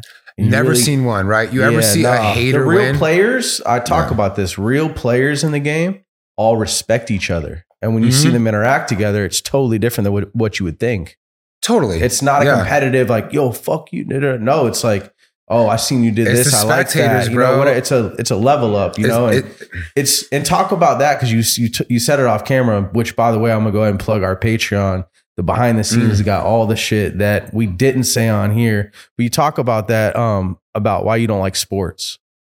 Oh yeah, so like spectators, right? Like I I think that, you know, it's easy to say why I don't like sports. I don't like sports because there's a bunch of people that are completely controlled by like I'm going out here, I'm screaming terrible things at a motherfucker like stand up when you do this. These motherfuckers seem crazy controlling and really obsessed and like your team does bad, your day is ruined, but they're all spectators, right? It's like these people are hitting the gym, training, doing all of this and then being like actually I could see he did his best there and man, I hope he's okay. They're like you fucking suck. I can't that's that's super super low vibration for me. But that's also our space. A lot of people are spectating and they choose teams. I had a homie i won't say who but i had a homie in the space that we did something creatively and he's a creative in the space. Um, and we did something and people were like yo bro that's exactly like this one company that we fuck with, bro. Puffco, you're copying them. Mind you, this is my fucking homie. We're both tapping the same well. We're both drawing inspiration from the same place. And he hits me up one day and he's like, I don't know, bro. Like, I'm kind of tight seeing these comments. Like, I don't know why they keep bringing it up. Like, I know you didn't copy me. Like, I could see the differences, but I'm a little bit tight about this. And I'm like, bro, don't let people who love you steer you to hate because that's what they're doing. They're not reaching out to you and being like, fuck this company, they knocked you off. They're saying that we appreciate your vision so much that when we see anybody do something similar, we feel like it's watering down what you do. And we appreciate you. And I'm like, don't let that love that they're showing you because they don't know how to contextualize it lead you to believe, man, motherfuckers are trying to take shit from me. And he fully got it in that moment. He was like, you're absolutely right. They just love me. This isn't about them hating what you did here. And again, we didn't do anything wrong. It was like they released a t-shirt. We put, put up a post. The font was a little bit similar. They don't typically, it was such a small thing that super fans would notice though. And it's like when you're a spectator, you're going to be all about your team. And sometimes you're going to think that the way you support your team is by hating on others. And that's actually complicating for people. If you're a brand owner and you have people out there being like, man, I fuck with this brand and that's why it's fuck you. That doesn't help the brand. It doesn't help them win. It doesn't help convert people. If you really think you love your brand and there's another one out there doing something better, you're not going to pull people to the other side by hating on the other thing. You want to talk about what you love and draw them in. And so I think sometimes people just have this poor relationship with things they're a fan of. I'm a fan of this, so I gotta say fuck you. I'm a fan of fucking Tesla, so when I see a Polestar, fuck you, Polestar, with Tesla gang. I have an iPhone, Android, iPhone gang, baby. Jobs is better. Yo, sh- come on, bro. It ain't that serious, homie. It ain't that serious. That's And like re- one in five people for sure. And- and one in three. And who do you want to be? You know, like when you're an older person, you look back at what you did in your younger days. Do you want to be the pu- the person who put people on to things you love or things you hate? Because like it's not useful to put people on to things you hate. You know what I mean? Like it's not useful for me to walk around saying ACAB. It's useful for me to walk around being like, we deserve better than a militarized police that isn't solving crime, that is oppressing our communities, that has historically made us feel unsafe. We have to change this construct by any means. Maybe it's getting rid of them. Maybe it's changing what they do. Maybe it's incorporating other services that can help us. But when you're just leading with fucking hate, it's a non-starter for a bunch of people. So if you really fuck with your brand, if you fuck with Puffco, tell people why you love Puffco. Don't tell people why the other brand sucks. Forget about them. You're platforming them. Tell them why what we do is special and what you love about us. And if you're not a Puffco fan and you're a fan of someone else, honor the creatives and the visionaries and the people that built these brands by contextualizing what's so great about them, not what you shouldn't go to someone else for. It's silly, it's not useful, and it makes our space seem hella immature. Like when I have homies come through that are, I'm, I'm homies like a, I have plant homies. They're into growing plants, cactus, other heady plants and shit. I remember when I first became friends with them, there was some controversy going on. People were mad about something. They come into like my live and they're like, bro, what is happening? Motherfuckers are in there hating. And it happened to be, it's almost all love on my lives, but it happened to be on a one day where it was bad. And I'm like, yeah, man, people in our space are really passionate. And like when they don't understand something or they're confused, they typically turn to frustration and anger. And you have to kind of dissolve that to help them understand. But my God, if he's if you're looking as an outsider at our space, it is not inviting. No, it's, not, normal. It's like people will be like, "What? Like, what the fuck is going on?" If you want to tell your mom to listen to First Smoke of the Day and you send her an Instagram post and she looks in the comments and it's a bunch of people being like, Yeah. they fucking said this dumb thing and this dumb thing or there, this other man, moms is not going to want to check this out. Like, it's laughable in the comments. You know, so like that's for any creative out there. One, if you're in your position, if you're in the creator or brand owner's position, just never give any shine to the haters. Like when I get somebody in my DMs being like, I hate that I do this, but I still do this. If they're like, fuck you, bro, I don't like that you do some bad shit in the space. Uh, I'll reply, I'm like, all right, bro, that's a funny way to ask for help. What what am I not doing in the space that you don't like? Fuck you, bro. I don't need to tell you shit okay, what can I do? You know what I mean? Like you talk shit. I came through and was like, I'm going to listen to you here. You, you can actually tell me, find another CEO in the space that you can DM, send a clown emoji to that will reply and be like, do you need help? You're not going to fucking find one. And it's okay. Like I don't do it for them. I do it for the people that are like, holy shit, I never expected you to reply. Thank you so much. I appreciate it. But if you lead with love, that's how we cure the shit in the space. There will just be less of a platform for people that only engage with negative energy here. I love that. Lead with love. I love that, man. Yeah. That's really cool. Um, your journey, your passion for hash is a strong one. Mm. And it started early from Shatter BHO. I'm sure even Bubble yes. before that, right? Yeah. Can you like walk us through like what do you think with the new solventless wave now? The way we're now we're getting into six star ice hash, mm. solventless, mm. very high end hash. I mean, the hash we're producing today is we're even finding strains that are specifically good for just hash, and it's mm-hmm. like from where it was to where it is now. I mean, do you think we're at the top of the peak right now, or you think it's going to keep going? Uh, no, I think it'll it'll definitely keep going. I thought it was over because you know, we've been in this game. You guys have probably actually been in this game longer than me because I'm I'm officially in it since like 2010, 11. Um, but yeah, I I if you think back to I don't know 2014 to 16, it was like year over year new thing. Live resin came out. Live resin didn't exist. BHO did, but now live resin is here. And then the clear concentrate comes out. Motherfuckers never heard of distillate. What the fuck is this magical thing? And then CBD isolate comes out. And then, oh my God, Soilgrown Solventless invents flower rosin. And then there's hash rosin. And it felt like every year there was a new method of extraction and a new thing to go. Then it kind of went silent. Like 2018, right? Like sauce came after that. And it felt like post sauce wave we weren't seeing a ton. Around the sauce wave, we were seeing wet batters like, you know, shout out to West Coast Cure and them. Like they fucking killed it at that part of the game. But we didn't see anything for a while. We just saw hash overall become of higher quality. And then last year, actually might have been earlier this year, I went to Spannabis and I walk into La Colada and I see cold cure water hash fluffy, looks just like cold cure rosin, doesn't look like this, you know, with you could do a close up of this later of like all sandy and stuff. Looked like rosin, but it dabbed like hash. It was absolutely pure. My mind was blown where I'm like, oh my God, there could come a day where you can't really sell this on rec shelves because by the time you get it home, it's all dry and fucked up and like they'll never care for it properly. But if it's cold cure water hash, they might be able to. And seeing that made me feel like it's never going to be over. There's always going to be some type of new breakthrough. But I think the breakthroughs that we're looking at for the future, that I hope we're looking at, is scale. Nobody can scale six star. People say it, and I don't believe it. You know, like anytime I post that I love six star, I'll have a homie reach out and be like, bro, I got four kilos, man. Like I got a ton of this shit. You have water hash, my friend. You don't have six star. Like it's not going to only use one side of the Q tip. It's going to be a little fucked up. But I think back in the day, man, BHO days and the Rosin Boy days, the first wave of that, now we're in the second wave of that. Nobody ever thought rosin would be scalable. Ever. They were just like, BHO is going to be it for the public. Rosin is always going to be trap work. We're never going to make enough to sell it on rec shelves. And fuck, man, today rosin is outpacing BHO and rec. I don't know if the numbers reflect that, but I know the consumers I know are exclusively buying it.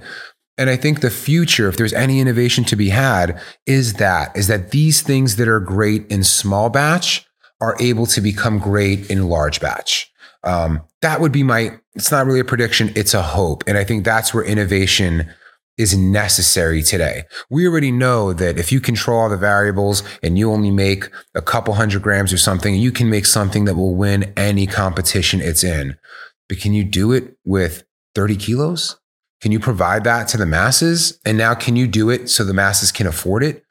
That is where I think there needs to be innovation. And that's where I hope it is in the future. As far as cold cure water hash and new methods of extraction and new ways to mani- manipulate the plant or grow genetics that can make for better hash, that will all continue. But I think the innovation game now is scale. How do you take something that is super great and make it available to the masses, which we're not fully at yet?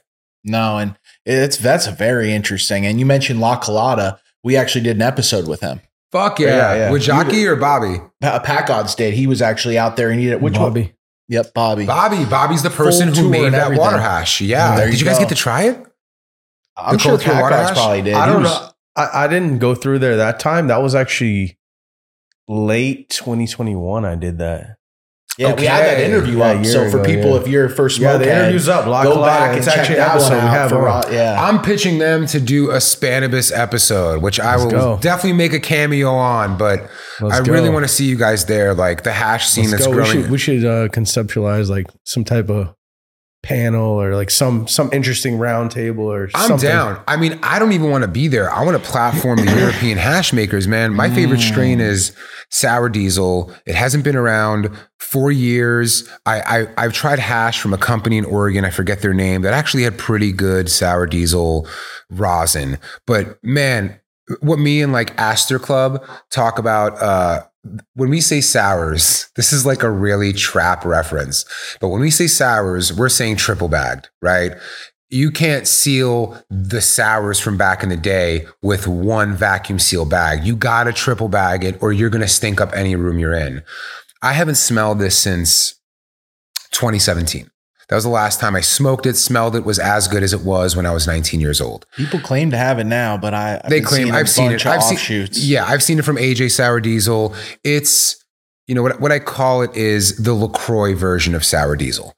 It's just it's got the essence of Diet. it. Diet, yeah. It's got the Diet. essence of it. It has the terps, but it doesn't have Mm-hmm. the experience. Doesn't it, have the turf. and it doesn't really have the terps. It has like No. it has the Has a flavor, hint. a hint of it. Lacroix. The Lacroix Yeah. is the best, the best way to contextualize it. And I'm in what's it called? I'm in um, Ego Clash um, right before Spannabis. And I'm meeting with the hash makers there. I'm checking out their shit. I meet some dude from Belgium and he has a sour runs cross and it fucking smells like OG sour.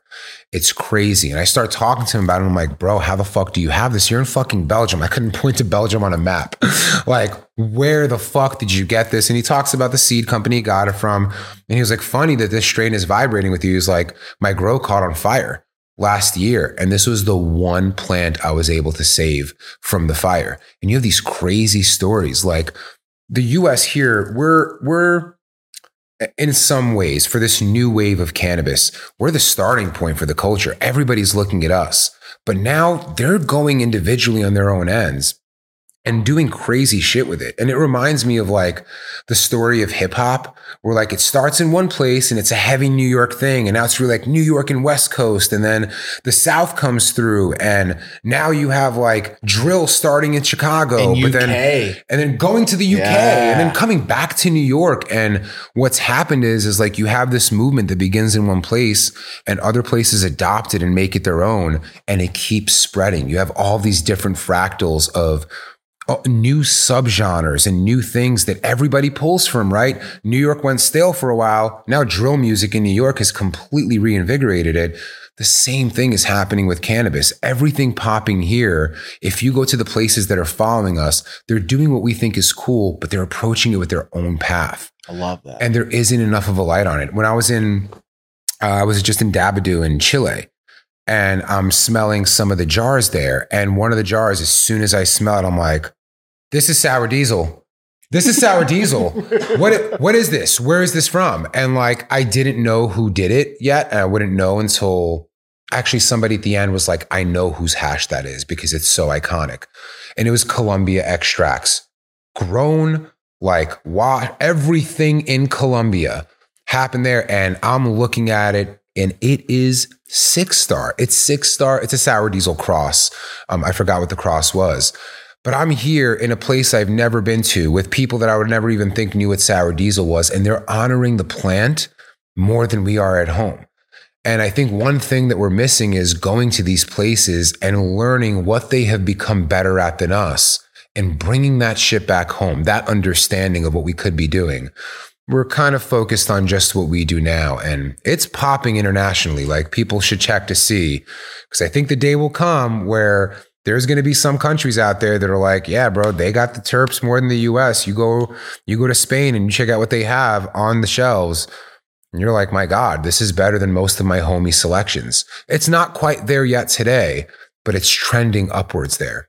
That makes sense because for the longest time, Amsterdam was the spot to go, even above Mhm. California, right? It was Sure. like, oh, bro, they got the indoor, they got the skunk, they got the, yeah. and then it switched from, and they were breeding all of it too, and then it switched from like Dutch genetics to Cali just taking the taking the the reign. But Sure. that it's wild, man, to see the evolution of hash and and to where you think it's going. That's such a great point, man. Because I thought we were at the top when we got flower rosin. When we were doing flower, I'm like, this will be right next to the coffee maker. I'll make my flower Oh rosin dab, yeah, totally. cup of coffee, and then start my day, right? Yep. And then it was like, oh, that shit went out the door as fast as it came in, almost. Pretty much, Yeah. yeah. And I mean, there's there's just our space when I when I travel internationally and I look at the U.S. market. It's all Runtz, dog. It's all the same shit. It's all Skittles. We've picked a few things that we believe. I love Skittles, and I still like Runtz. You know, it's not that I don't like them. Runtz is everywhere. But there's no diversity. Everybody, the consumers determine what everyone will like. The people that came across Skittles, the people that made Sour Diesel, they were not feeding into the market. They were tastemakers setting the tone for what others will like. And what the US market is quickly becoming is a consumer led market where the consumers are deciding what's good. That's not the way it should be. The consumers are reaffirming of what's good, but the tastemakers create the things that they fall in love with. And it feels like in the US, everybody's doing the same shit. Everything is a Z cross, everything is a papaya cross. We find something good and we milk it. And then when you go to other countries, like there's this company, Sugar Seeds in Argentina. And they had terps I hadn't tried before, bro. Apparently, some of them are land race that are local to South America that came over when people migrated during the ice age and shit or whatever. And you tried and you're like, I have never tried something like this before. Is it the terpiest, most mouth-watering thing I've ever tried? No. Like I would say that like Skittles or uh, papaya, like there are things that would be clearly more flavorful, but it's so unique. And if we start exploring it and seeing what's special about it, it could become its own new thing. But we're not doing that because we're letting everybody determine you want Z, who's going to be the person that makes the next Z. And it's not as, and I'm not saying because it's a Z runs. cross or the next runs. Yeah. It's going to be the person that didn't listen to what anyone said. They were serving their own palate, and their palate is what the market needs to determine what is best. And so I, I, I'm pushing growers and hash makers to please travel internationally so you could at least see that our palate here is becoming pretty limited. We have a few flavors that are really popping and everything else is dying around it. And I don't want to be in a market where none of us want to smoke the same weed for the rest of our lives. I love sour diesel, but if you told me I could only smoke one strain for the rest of my life, I know I'm only going to get a couple years until I'm like, man, this relationship is not special anymore. Um, so I, I hope our growers and our hash makers travel the world and see there are trends popping up that you will benefit from if you can get ahead of them. Um, it just doesn't feel like where we're at today. What do you feel about traveling down to Argentina and like Chile and You're all talking places? Dabadoo. That's some Dabadoo, Mila's, yeah. uh, Yeah, Yeah, absolutely. Yeah, yeah, what is it um, like traveling down there? So I, I, I didn't go to Argentina yet. Um, oh, you just tried there. Uh, they were Tried to- there, right? yeah. The people from Argentina were, were all in the Chile Dabadoo. Um, and Chile was incredible, man. I mean, like they they have great hash.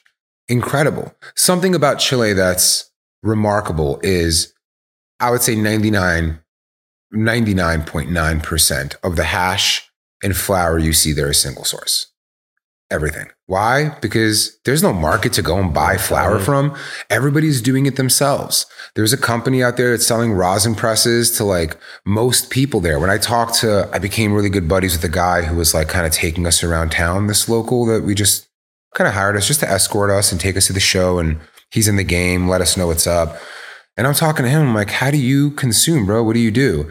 And he was like, oh, well, I grow and then I go to the guy who makes the rosin presses and we wash it and then I press it out at home and I just make sure that it lasts me until my next crop. my fucking mind is blown. If you talk to most people there, that's what they're going to say. They're doing it themselves. And so you have this market that is truly independent and has wow. an incredible understanding of cannabis. So the consumer there is probably the most informed consumer I've ever met because every consumer is a maker. And you don't see that anywhere else. You do not see that in Spain, right? Spain, it is not all single source. There's hash makers there. They're washing other people's stuff. Most consumers there are just consumers. They're buying, they're not growing, they're not washing.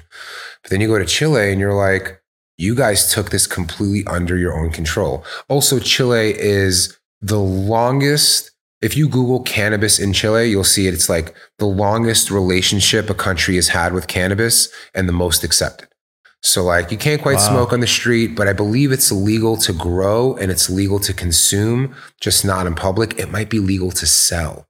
Might be. Please check the laws. Interesting. Like, and it's yeah. such a vast, uh, large country like that's so sc- that like the northern part compared to the southern part, the conditions would be so different totally. to cultivate in. That's an interesting country because it's almost like saying growing in Canada and then down in Florida. Like the, you know what I'm saying? Like it's very different. How large that is. The equator. Interesting. And, and just man, the being around a community that is both maker and consumer, mind blowing. Like it's a different level of passion, right? Like it's it's being constantly around peers. I'm not a grower, I'm not a hash maker. I know a little bit about hash making. I know a little bit less about growing, but I love meeting with growers and hash makers because I feel at home. I feel like we can exchange ideas. All of us get smarter when we leave a room. I felt that with every single interaction I had in Chile. Even to the point where like somebody offers me flower rosin and I'm like, I don't smoke it. I'm not doing it. And then eventually somebody's like, shut up, stupid. You're in a different country. Try their shit. Uh, Chelsea. And I try, I tried and I'm like, this is that's good. like food. This Same is thing, good. Yeah. Like yeah. this is the best flower rosin I have ever tried. Would I prefer hash rosin?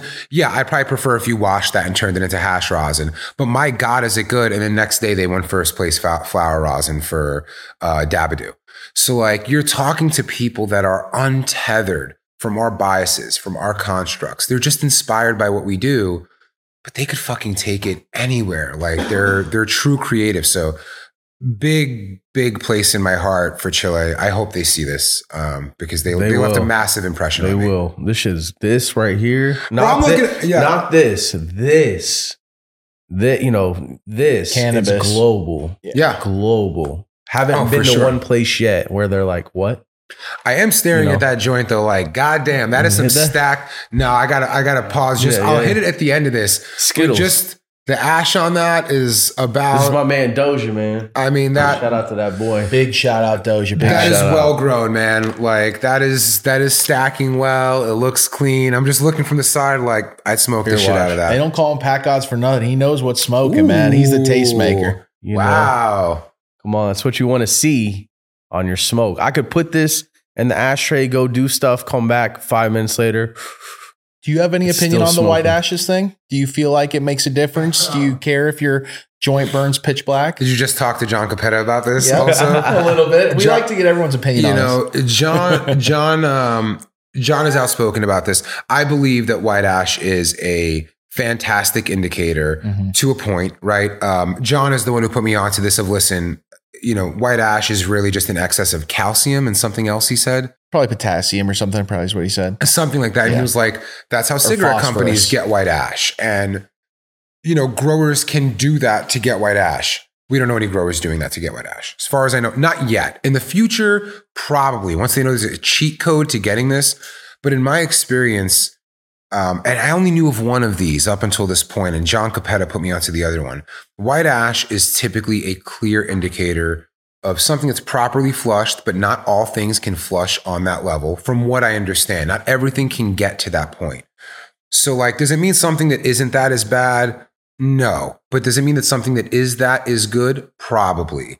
That's my take on it. And John told me that what's more important is ash structure. And I've thought of that a ton and I've never contextualized it. There's um I tried a few years ago, this was in the pandemic, Red Pop from Exotic Genetix. Homie of mine, I was trying the Pheno before he even dropped the seed pack. And I smoked this awful smoke, bro. This was a hash strain, stringy, like something that you know would wash incredibly well. I'm angry that to this day, I am not seeing Red Pop smoking. But when I smoked it, and his weed is some of the best weed ever, was just this one strain that was clearly a strain thing. It was a leafy mm-hmm. hash strain. But when I smoke it, loose ash, kind of flying apart everywhere, really easy to come off. And there's other strains that do that. Starburst OG, a strain I love in hash. Same example. I fucking hate it in flower, man. me like too. tastes awful. Trash the ash is terrible. So I think that something that John pointed out that is true is yes, white ash is important, but like that's not fully white. That's, you know, a solid gray, mostly white. Yeah. But I would consider that easily smokable. That to me is passing the test of not being dark. Yeah. And dark to me is unacceptable. But the ash structure on that is good. And if you have something that is compacted ash, it's not loose and falling apart, it stays in place as you smoke on it. He was the one who's like, that's actually a more important indicator. And as soon as I thought about it, I'm like, you're fucking right. Every strain that I smoke, flower form, and it's just coming apart. It doesn't taste good. Like the terps could taste good, but the plant burning don't taste right. By the time you get to the end, it's fucking disgusting. You never want to put it down, walk away, come back and light it up. Can't, it's yeah. kicked. Um, so I think white ash is good, but not always it. It can, Mm-hmm. if you're chasing it, you might miss some really great products.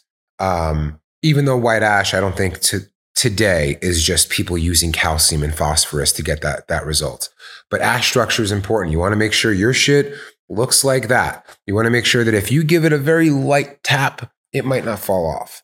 Um, that to me, yeah, that to me is People want absolutes. So they want to say, well, that must mean it's good or it's bad. No, it's like it's like No, a it's an list indicator. Of, yeah, it's an, Like indicator. it's an It's like five, six things. Does it taste like it smells? You know, when you hit it, does it Yeah. does it burn right? Does it is it staying lit? Is it is it, It- capping? it's interesting though with hash how many strains that just don't come out in flower that are Mm. like, ooh, what is this? Incredible in hash. I mean, you never see it exist in flower totally at all. Totally. Especially in this market. Yeah, You honey know, maybe banana. a few years ago you would, but Mhm. in this market you're not seeing it. Mhm. But you're seeing so many different variations with hash.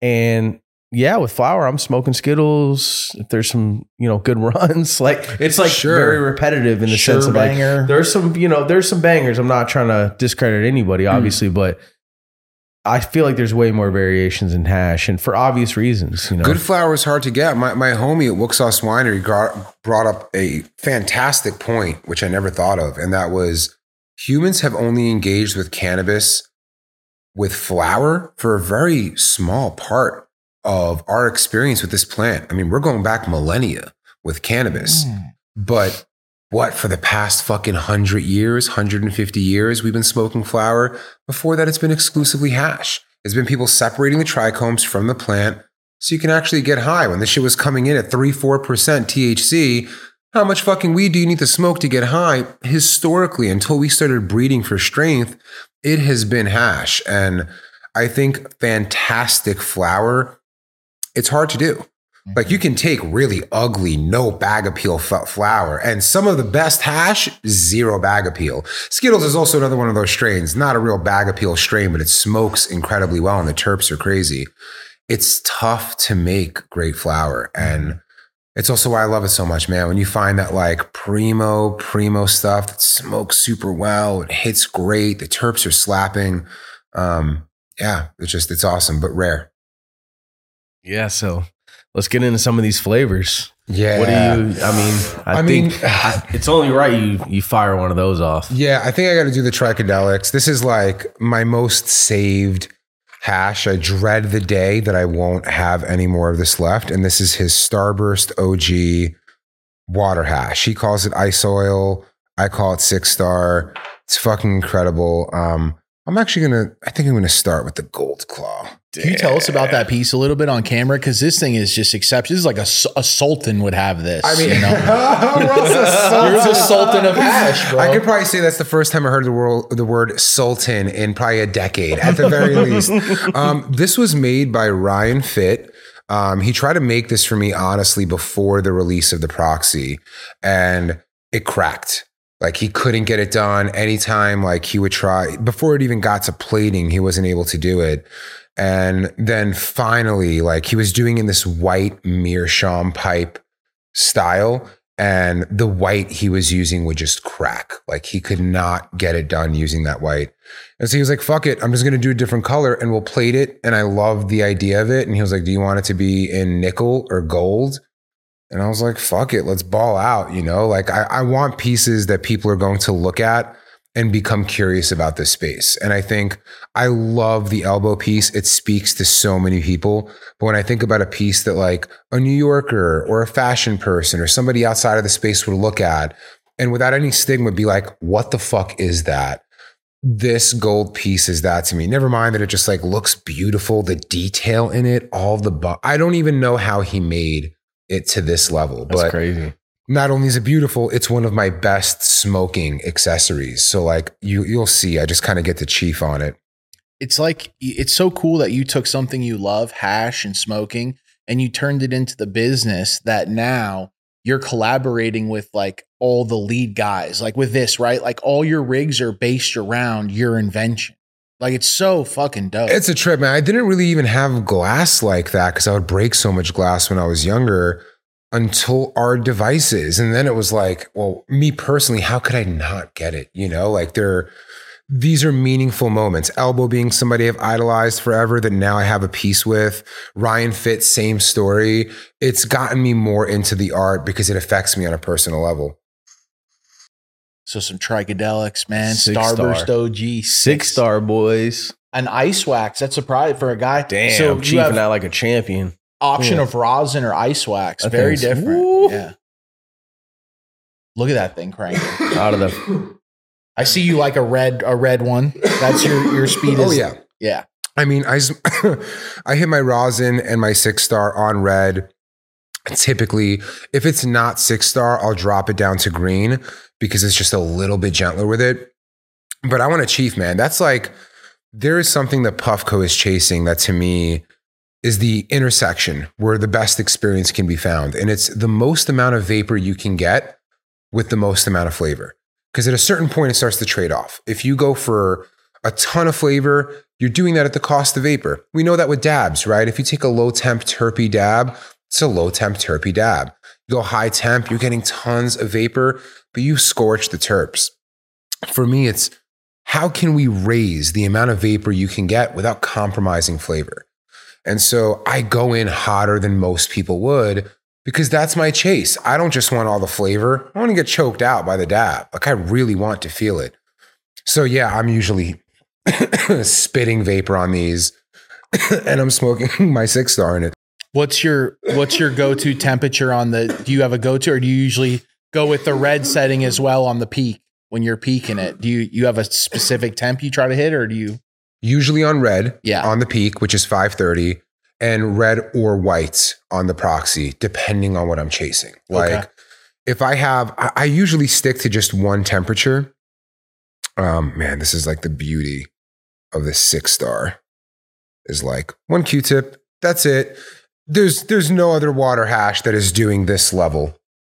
Um, for me. Anyways, now I got too high and forgot what the question was. No, that's This is why I waited till halfway through the program. we want to get you high, man. Yeah, I want to be high. I also want to be able to give meaningful answers. So, Tell us, uh, tell us about the 3D chambers. so the 3D chamber was actually originally designed for the proxy. Proxy was in development for like two years, maybe even a little bit more.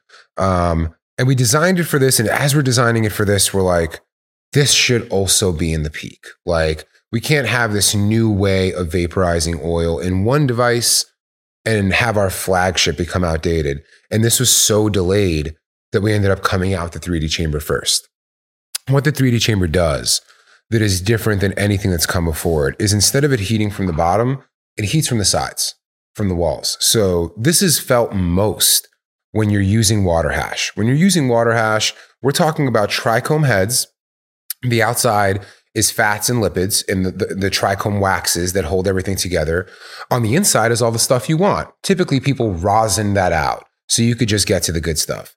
When you're vaporizing water hash, you will typically, if you don't know what you're doing, and even if you do sometimes, you're going to get a flavor of burnt corn. We've all been there. It's like supposed to be really terpy, and instead it tastes awful because we've burnt up those trichome waxes. When you're vaporizing in a 3D chamber, while it's heating up, those trichome waxes melt. They go to the bottom. And then as soon as you inhale, all the oil spins around your chamber, going exactly where we're heating.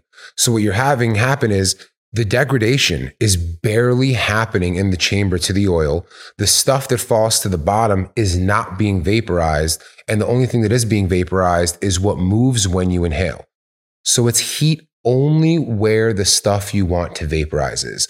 That's what makes this like truly revolutionary to me. And I know other people out there in the space will like, you know, yeah, we have the fucking 380 chamber and it heats from the bottom too and does this. They're just those are echoes of the innovation. They don't realize that we're not trying to heat from everywhere. We're trying to heat specifically where it matters. And when we got to this, we realized that it gave the Peak Pro a ton of improvements. So immediately, it went from 25 dabs per charge to once you stick a 3D chamber in there, 40 dabs per charge. So, like, it went up whatever that is 30% or 40% in battery life. And then heat up time. It was previously because it had to heat from the bottom and let that go through the whole thing, would take 25 seconds or so, I think, to heat up. Still a reasonable amount of time. Now it's down to like 15.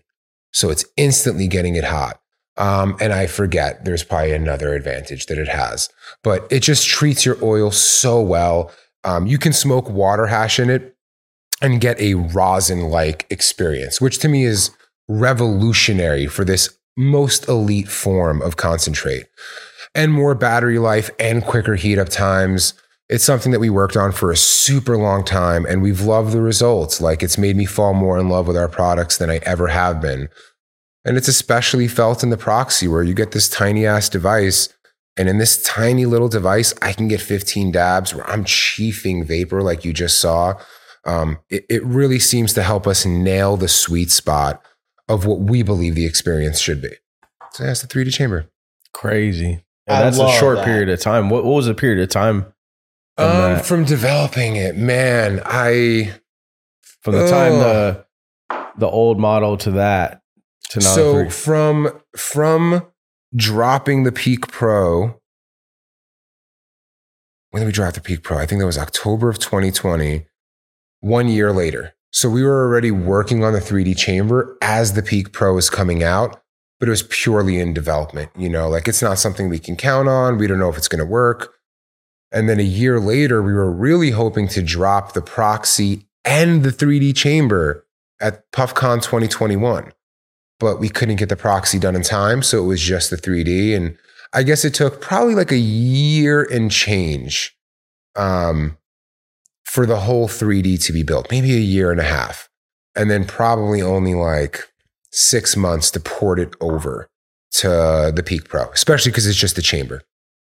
It's also firmware too, right? So it's not like we're just changing the chamber, it's we're reprogramming it. So if you're somebody that has a Peak Pro today, and you buy a 3D chamber and you've never updated your firmware, if you plug in your 3D chamber, it won't work. You have to update your device because we've completely changed how the device heats the chamber, um, which is the beauty of having an app and something that can evolve as you use it. And that's our philosophy for the Peak Pro. We don't want to make a new one every year. We want to make something that you can update the firmware and get the latest way to heat that we think is great. And if we come up with an idea for a chamber, you just got to buy the chamber and you have a whole new device. So when we drop the peak, when we drop the 3D chamber, for me in my mind, like this might as well be the Peak Pro 2 because of all of the upgrades that it's giving you. And that's, yeah, that's kind of the story of the 3D chamber.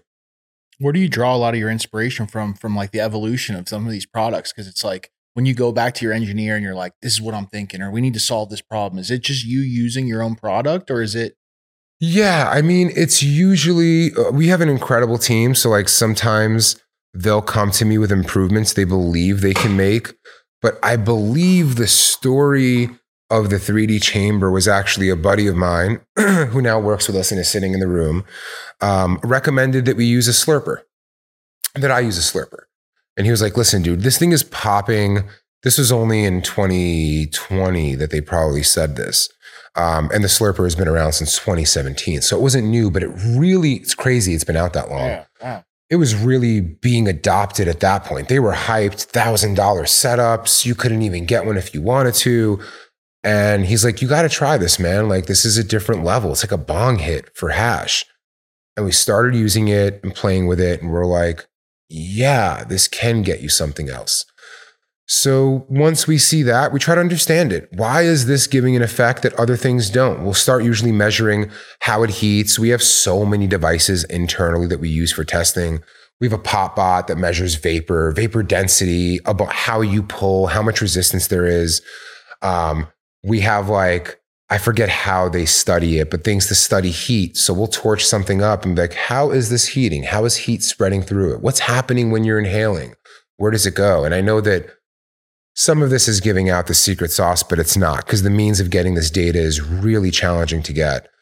And then we'll start understanding what is out there that is working better and what does it have that ours doesn't. And it's never like like this doesn't look like a slurper in any way. But we're looking at the thermal properties and what is happening there and seeing if we can adjust what we do to reflecting that type of experience. And that's how it works. And we continue Yeah. to do that. You know, that's one of the places that we draw inspiration from. And all of it is tied to we want to take the best experiences in the space and make them consistent and reliable and easy to access. So when a homie comes through and he's like, Slurper is the best experience in the space, bet. Let's see if we can get something that can come close to it consistently, reliably, with no information needed to start using this and getting what you need from it. Um, and other times it'll just be like, the story of the travel glass. Um, I don't know that I have one sitting right here, but the travel glass is something that we made that you can put water in and you can lock the mouthpiece. And if you turn it upside down or throw it in your bag, no water will get out. And then as soon as you unlock it, you can inhale through it just like you would any of these. That's what I have at my house. I Yeah. use this. This is my personal piece. This same type of setup right here, but So- the rainbow one. So this is it, right? And like turn the water upside So down, sick. no water comes out. Put it up, nothing is happening. And I can use it as soon as I want to. I can lock it in. Where this idea came from is I would have my peak in my bag at all times before this existed, just the stock piece. And I'm a savage. So I'll just throw it in there with water. And if it spills, it spills. I'll get another one, whatever. And one day I go to see our chief technology officer, Avi, and I'm like, man, it sure would be nice if there was a way to lock in that water. But I'm like, I know it's not possible because it'll just leak through into the chamber anyways. But it would be nice to have. And he comes back like 24 hours later, like, I got it. I got it. And I'm like, what are you talking about? He's like, we can lock the water in there. Fully his idea. I didn't like, listen, man, what was my work? Coming in being like, how nice would it be if water wouldn't leak? Ideas are worthless. Execution is everything. And he comes through and he's like, I have this idea, which is now patented, this idea for the travel glass. Um, and that's how it came to exist. And that was just a need. Here I am walking around with this thing in my bag. It's spilling, it's breaking, it's not working. I want something that can help keep water in there anytime I need it and not leak when I don't. And so these are all the places that we draw inspiration from, but there's one common thread through all of them. What will better our experience? Just like I said, when it comes to people that are making genetics and growing flower and making hash, Puffco isn't here. Yes, we listen to our consumers when they say they want a feature, they want us to include a perspective in what we do. We're open to it, but we're here to make our own experience better, whatever the fuck that means. And we assume that if we make our own experience better, there will be people that agree with that new level of experience. And that's why I kind of hold my hash maker and grower and other homies of like, you guys are the tastemakers. Don't let people tell you what to make. Listen to them, take in that feedback, know what you are, be- know the standards you're being held accountable to. But at a certain point, you are the tastemaker and you have to set the tone of what you think will level up your experience because that's what got you here. You know, it wasn't by just doing what people asked, it was doing by what you thought was different and great and made your experience better. So that's that's how we do everything, you know. And sometimes we're like, well, someone is saying that this nail is a great experience. Cool. What can we learn? Sometimes we're like, man, this kind of sucks about our own experience. Cool. What can we learn? Or nothing like this is happening in this space, and we want to see if we build it, would it be good and would it add value? And then boom, we do that. And so it's all to serve ourselves, which again is really easy to do when you don't have shareholders, when you don't have to prove to other people why you want something to exist. You just chase it. Keep your fingers crossed it works out. Damn. I love, man. I'm gonna keep saying I love that, man. That's uh this whole time because the evolution of this product has changed so much. Have you been able to deal with the same manufacturer or you had to been able to chase man because that's a whole other I don't know if you want to get into that, but that's a whole I other can- side of this. yeah, business. I can I can talk about How hard some of that? it. I mean, we have a team that it's extremely hard, Yeah. and we have a massive team that deals with it. I believe operations, which is a very big umbrella name for a department because it includes logistics, it includes supply chain, it includes working with uh, manufacturers. It's probably the largest department in the company, maybe only second to customer service, which has to be massive in nature. And it's tough, but you know, we're, not operating in that world of like, we're reaching out to one manufacturer and being like, what can you make for us? Like where the, the peaks have been made. I'm actually, I think they're in a couple of manufacturers now, but the one that we started in makes Apple pencils. They make Xbox controllers. They're doing like really big business. And we go to them and we're also held to that standard now. Now you can't enter as 2014 Roger. It's like, all right, I got this idea and I'm going to, they have documentation, they have processes. Like you have to be at their level to work with them. And we're talking about top four manufacturers of electronics in the world when we're, we're like the factories that we're talking to. Um, so it's a little bit different than when I started, which is just finding small players in the space that have the bandwidth and need the growth to talk to somebody as small as me. So it's a completely different game. It's challenging. There are a lot of moving pieces. It slows down how much you can do, which is why, like in 2018 or 2019, we had fucking four or five limiteds in a year. In 2022, we have one. In 2021, we had two. It becomes way harder to do crazy shit. And that's the journey we're on now. Like, okay, we're we're building process, we're building discipline to make sure we can work with the biggest players so we can meet market demands. And now we have to find a way to be creative and do more through that. Massively, massively challenging. I think most people watching this that want to create, that want to work with factories, it's not the same. It's not the same as reaching out and getting Q-tips made or reaching out and getting a silicone piece made. Um, to do something as complicated as this, which is a merger of glass, silicone, metal, ceramic, firmware. Yeah, it's it's a a massive, massive uh, investment from these teams, and like I'll be real with you. As soon as like any of these manufacturers see the glass, they're like, I don't know if I want to do this. Because they don't have to do that with any other big electronics manufacturer. They're not incorporating this. And this is, I feel like the whole thing would have been way fucking easier if I wasn't obsessed with glass art. Like the whole fucking journey. We could have made more products, we could have made them cheaper. It would have been a lot easier, but I also think it wouldn't have hit as hard. Um, so yeah, that's that's manufacturing in a nutshell. I'm hoping if my operations team is watching, they are not cringing. It's a massively impossible job, and they do things that I don't think any other team in the space could do. No, huge shout out to all you guys out there putting in the work daily to make sure that we have the dopest smoking advice available because that's that's such an essential team.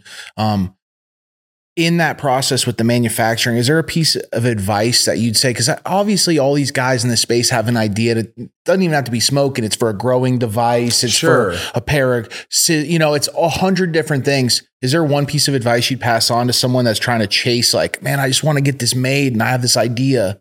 Um, Yeah, me actually. yeah, he's, No, he's but I'm asking just- for a friend, but no, he's Yeah, asking for asking for a friend. No, But no, but this is a There's- challenge that you come up against as a as a creative, right? It's Yeah. like there's a barrier between getting something made overseas and just going to a new, you know, like, oh, I know a guy in town who can make me this thing.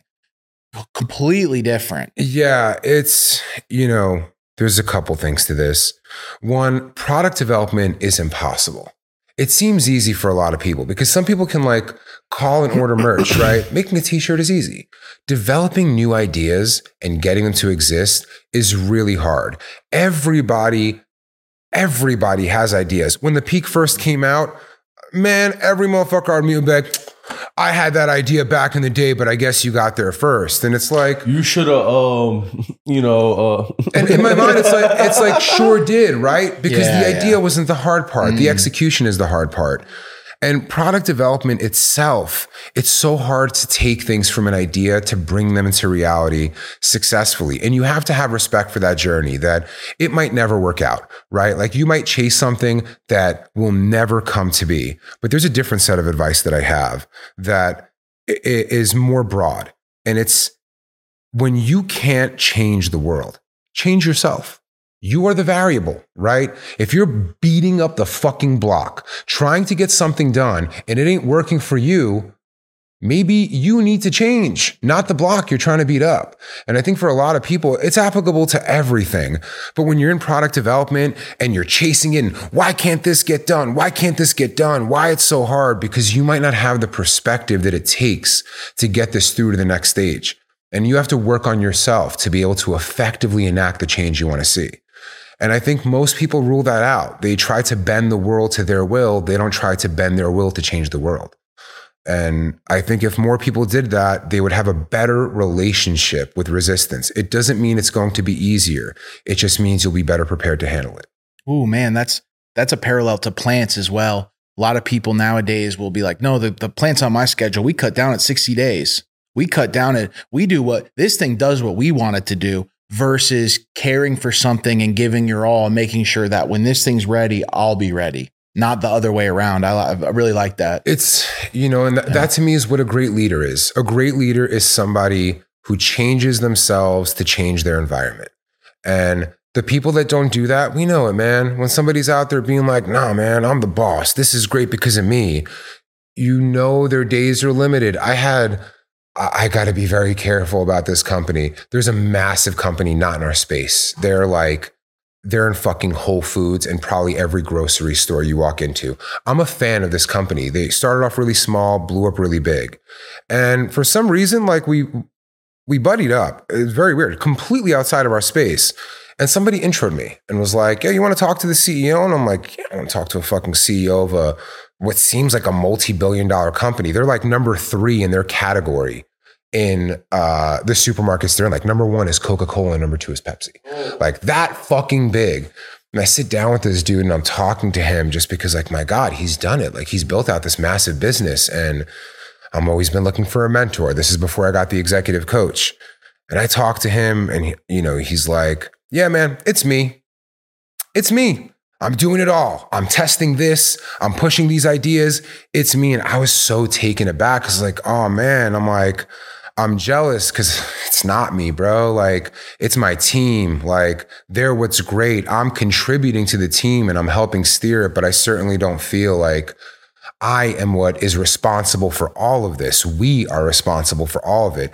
And it it fucked me up. And I recently found out he is no longer CEO of his own company. And they brought in like, you know, somebody who's, you know, on the board of directors or some shit to lead the company now. So like you see it, man. When somebody, one, it's insecurity, right? Let's just call it what it is. If you're going to take responsibility for all the hard work around you that a lot of people put in and point it towards yourself, you're a really insecure person. You don't need to do that. And confident people will usually absolve themselves of any responsibility and pass it around. But I have never seen any person with that mindset work out. And for those that aren't likely to have that mindset because they're not that insecure, then you're ready to hear. You just got to change yourself, man. 2013 Roger could not be open to the opportunities 22, 2022 Roger is. Wouldn't even enter his world. Couldn't even get the opportunities of 2016 Roger that found Avi, the chief technology officer, and other people that helped really build out the company. And you have to constantly be on that journey and ask yourself, what version of you is the person who is living in the reality of success you want to be in? And become that motherfucker, because it ain't you today, or you would have had it. So I don't know. That's my philosophy. Whoa, Damn. man. yeah, bro. If you ain't didn't take that deep into heart, rewind that and listen back real quick because that that hits hard. That's that's a lifelong advice that should be shared. Real rap Yeah, and raw advice.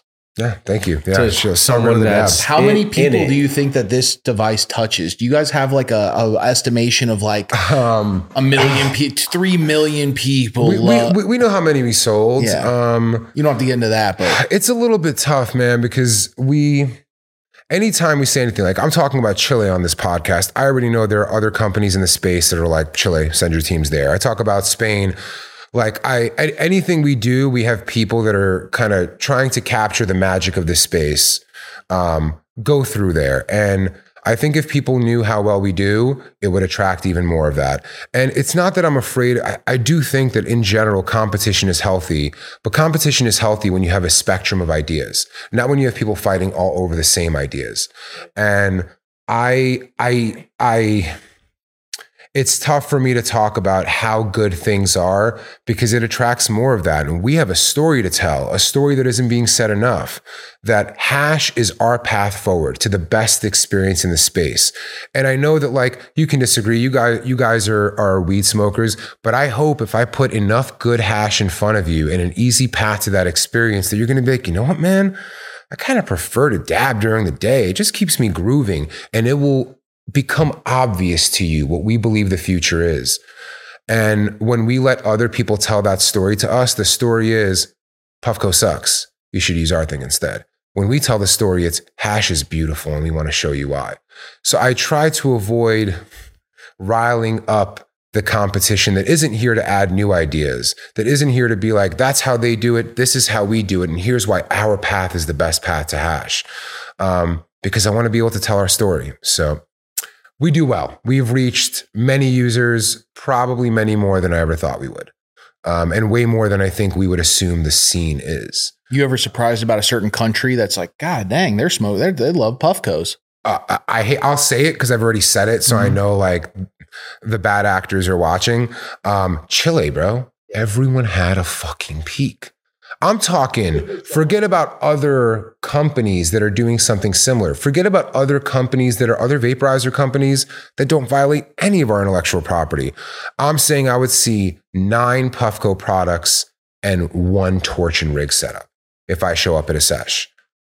I couldn't believe it. And I'm not saying this like, oh yeah, they have the Guardian, they have they have the Indiglo, they have the Opal, they have the Lucid. That shit came out January 2019. They have been doing it. 2019, I met somebody from Chile, this hash maker, that had a, a peak top that was like a thousand bucks or something.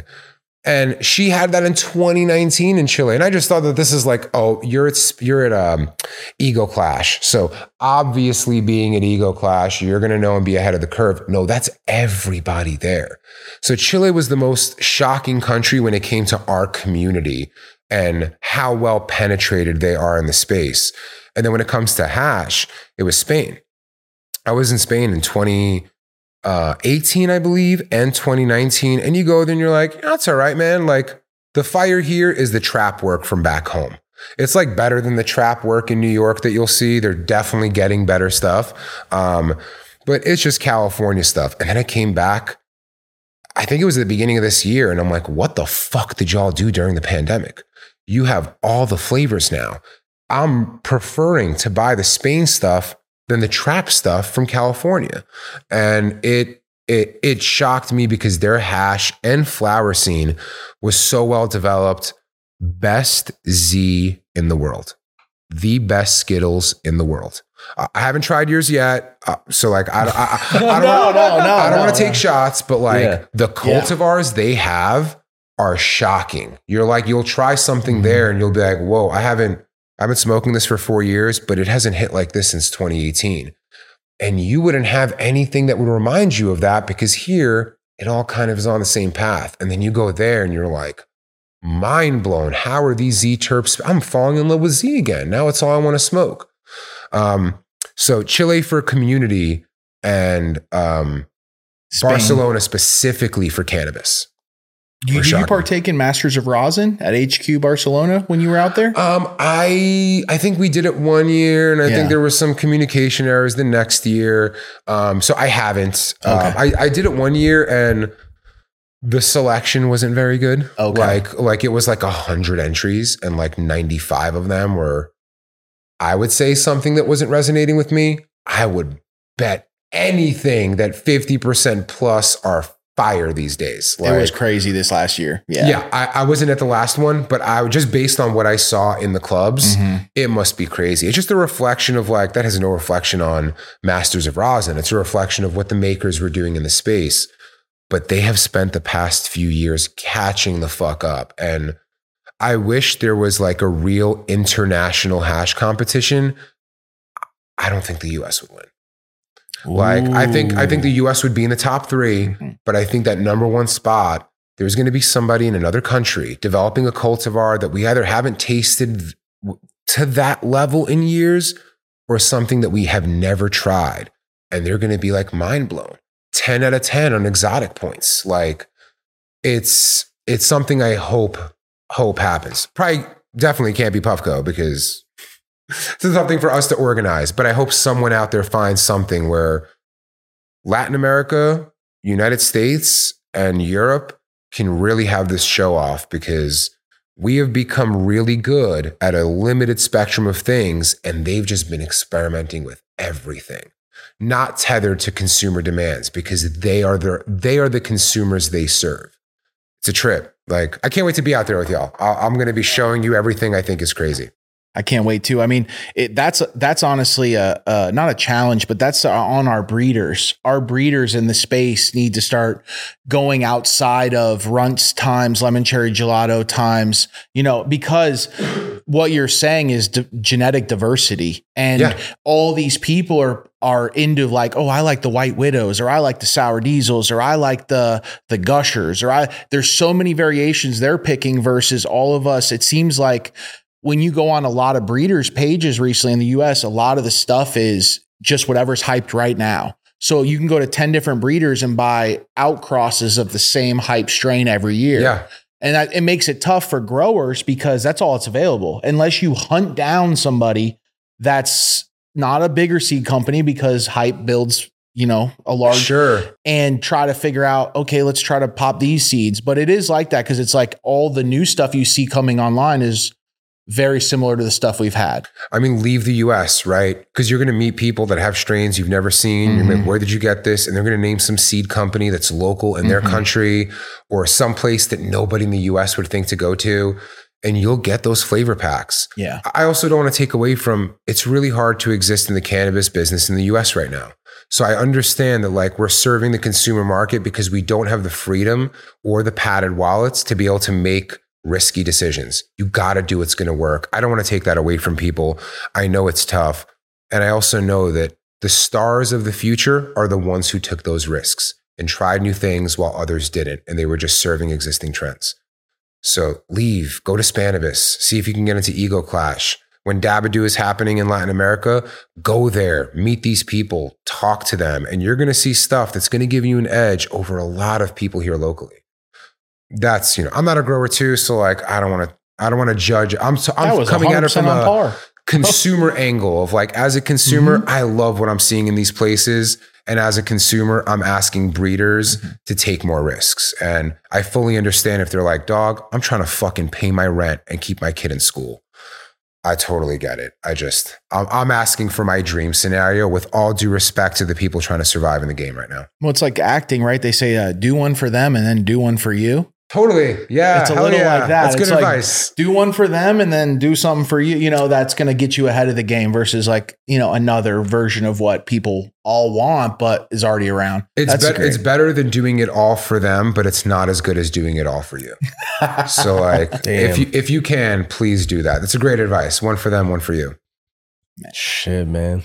What Ro- think, with man? Roger, I could literally sit here and we could talk Yeah, all day and could. smoke hash. Honestly, man, We're it's it's been an absolute pleasure having you on. I'm I'm blown away by you as a creative, and I'm blown away by your creations. Thank you. Thank you guys. I know li- we both are. likewise, thank you guys for being a platform for creatives in our space to tell their story, to inspire others. I mean, a lot of these conversations that are happening at this table are really happening in the background amongst friends. And most people don't get to see it. So thank you for creating interest in the stories of the space. It hasn't really happened. And I'm glad to see that this idea chose you guys as leaders to carry it into reality. So thank you for doing what you do. No, thank you, for saying that, For man. Is there anything that you'd like to put out there that we haven't covered or any shout outs of anybody that you think, uh, you know? Um, man, I mean, shout out to the entire Puffco team. I pinch myself every day. I don't understand what it is about what we have done that has attracted these brilliant minds to create these brilliant products. So, thank you so much to everybody at Puffco for making this reality. Like, we're all in the trenches, and I don't think we understand the impact that we're having on our reality. Um, and my last words will be smoke more hash, baby. Smoke more motherfucking hash. Man, and with that, right? At Jolly Roger on Instagram. Jolly Roger on Instagram. I go live every day. If you're in here pressed about anything I said, join the live. You could send me a DM too. I, I'll likely reply if you send me a DM, but join the live. Um, I go up almost every day that I'm not traveling. I answer the top question in my questions tab. I never check to see what it is. You can ask me the most fucked up shit and people have, and I will answer it 99.9% of the time. So yeah, come find me. I'm available. I'm transparent. I'm here for the space. What's the next big event you have coming up? Emeralds Cup. Emeralds Cup in November. We have the whole building. There's a Puffco building. We usually do a big setup. Emeralds Cup is a vibe. It, it has historically been one of my favorite shows in the space that's accessible to everyone. And we'll be posted. I'll be posted, smoking hash, having a great time. Come see us. It's, it's in December, I think. Yeah, the Yep. 12th through Santa the Rosa. 14th or something. Yeah. Yeah, Santa I'll see you guys there. I take it as well. hmm Hell yeah, yeah. I'll be up there. Yep. Absolutely. Well, shit, man, wrapping up episode 72. Roger from Puffco. We're about to get on that Patreon. First Don't miss out. Yeah, get on the Patreon. Please support Patreon great work. right now, family. Let's go. Yo, welcome to the Diamond Mine, the Diamond diamondmine.la, California source for boutique genetics, powered by yours truly, Blackleaf. And you know what that means? That means I'm bringing my best genetics into this. I'm bringing stuff I've been hiding, harboring away, stuff I haven't wanted to let out. We're bringing all that into the diamondmine.la and we're going to offer that to California. Go on our website, hit the newsletter, and see if you can rock with us. Get on board with some of our genetics and change your garden. The diamondmine.la, powered by Blackleaf.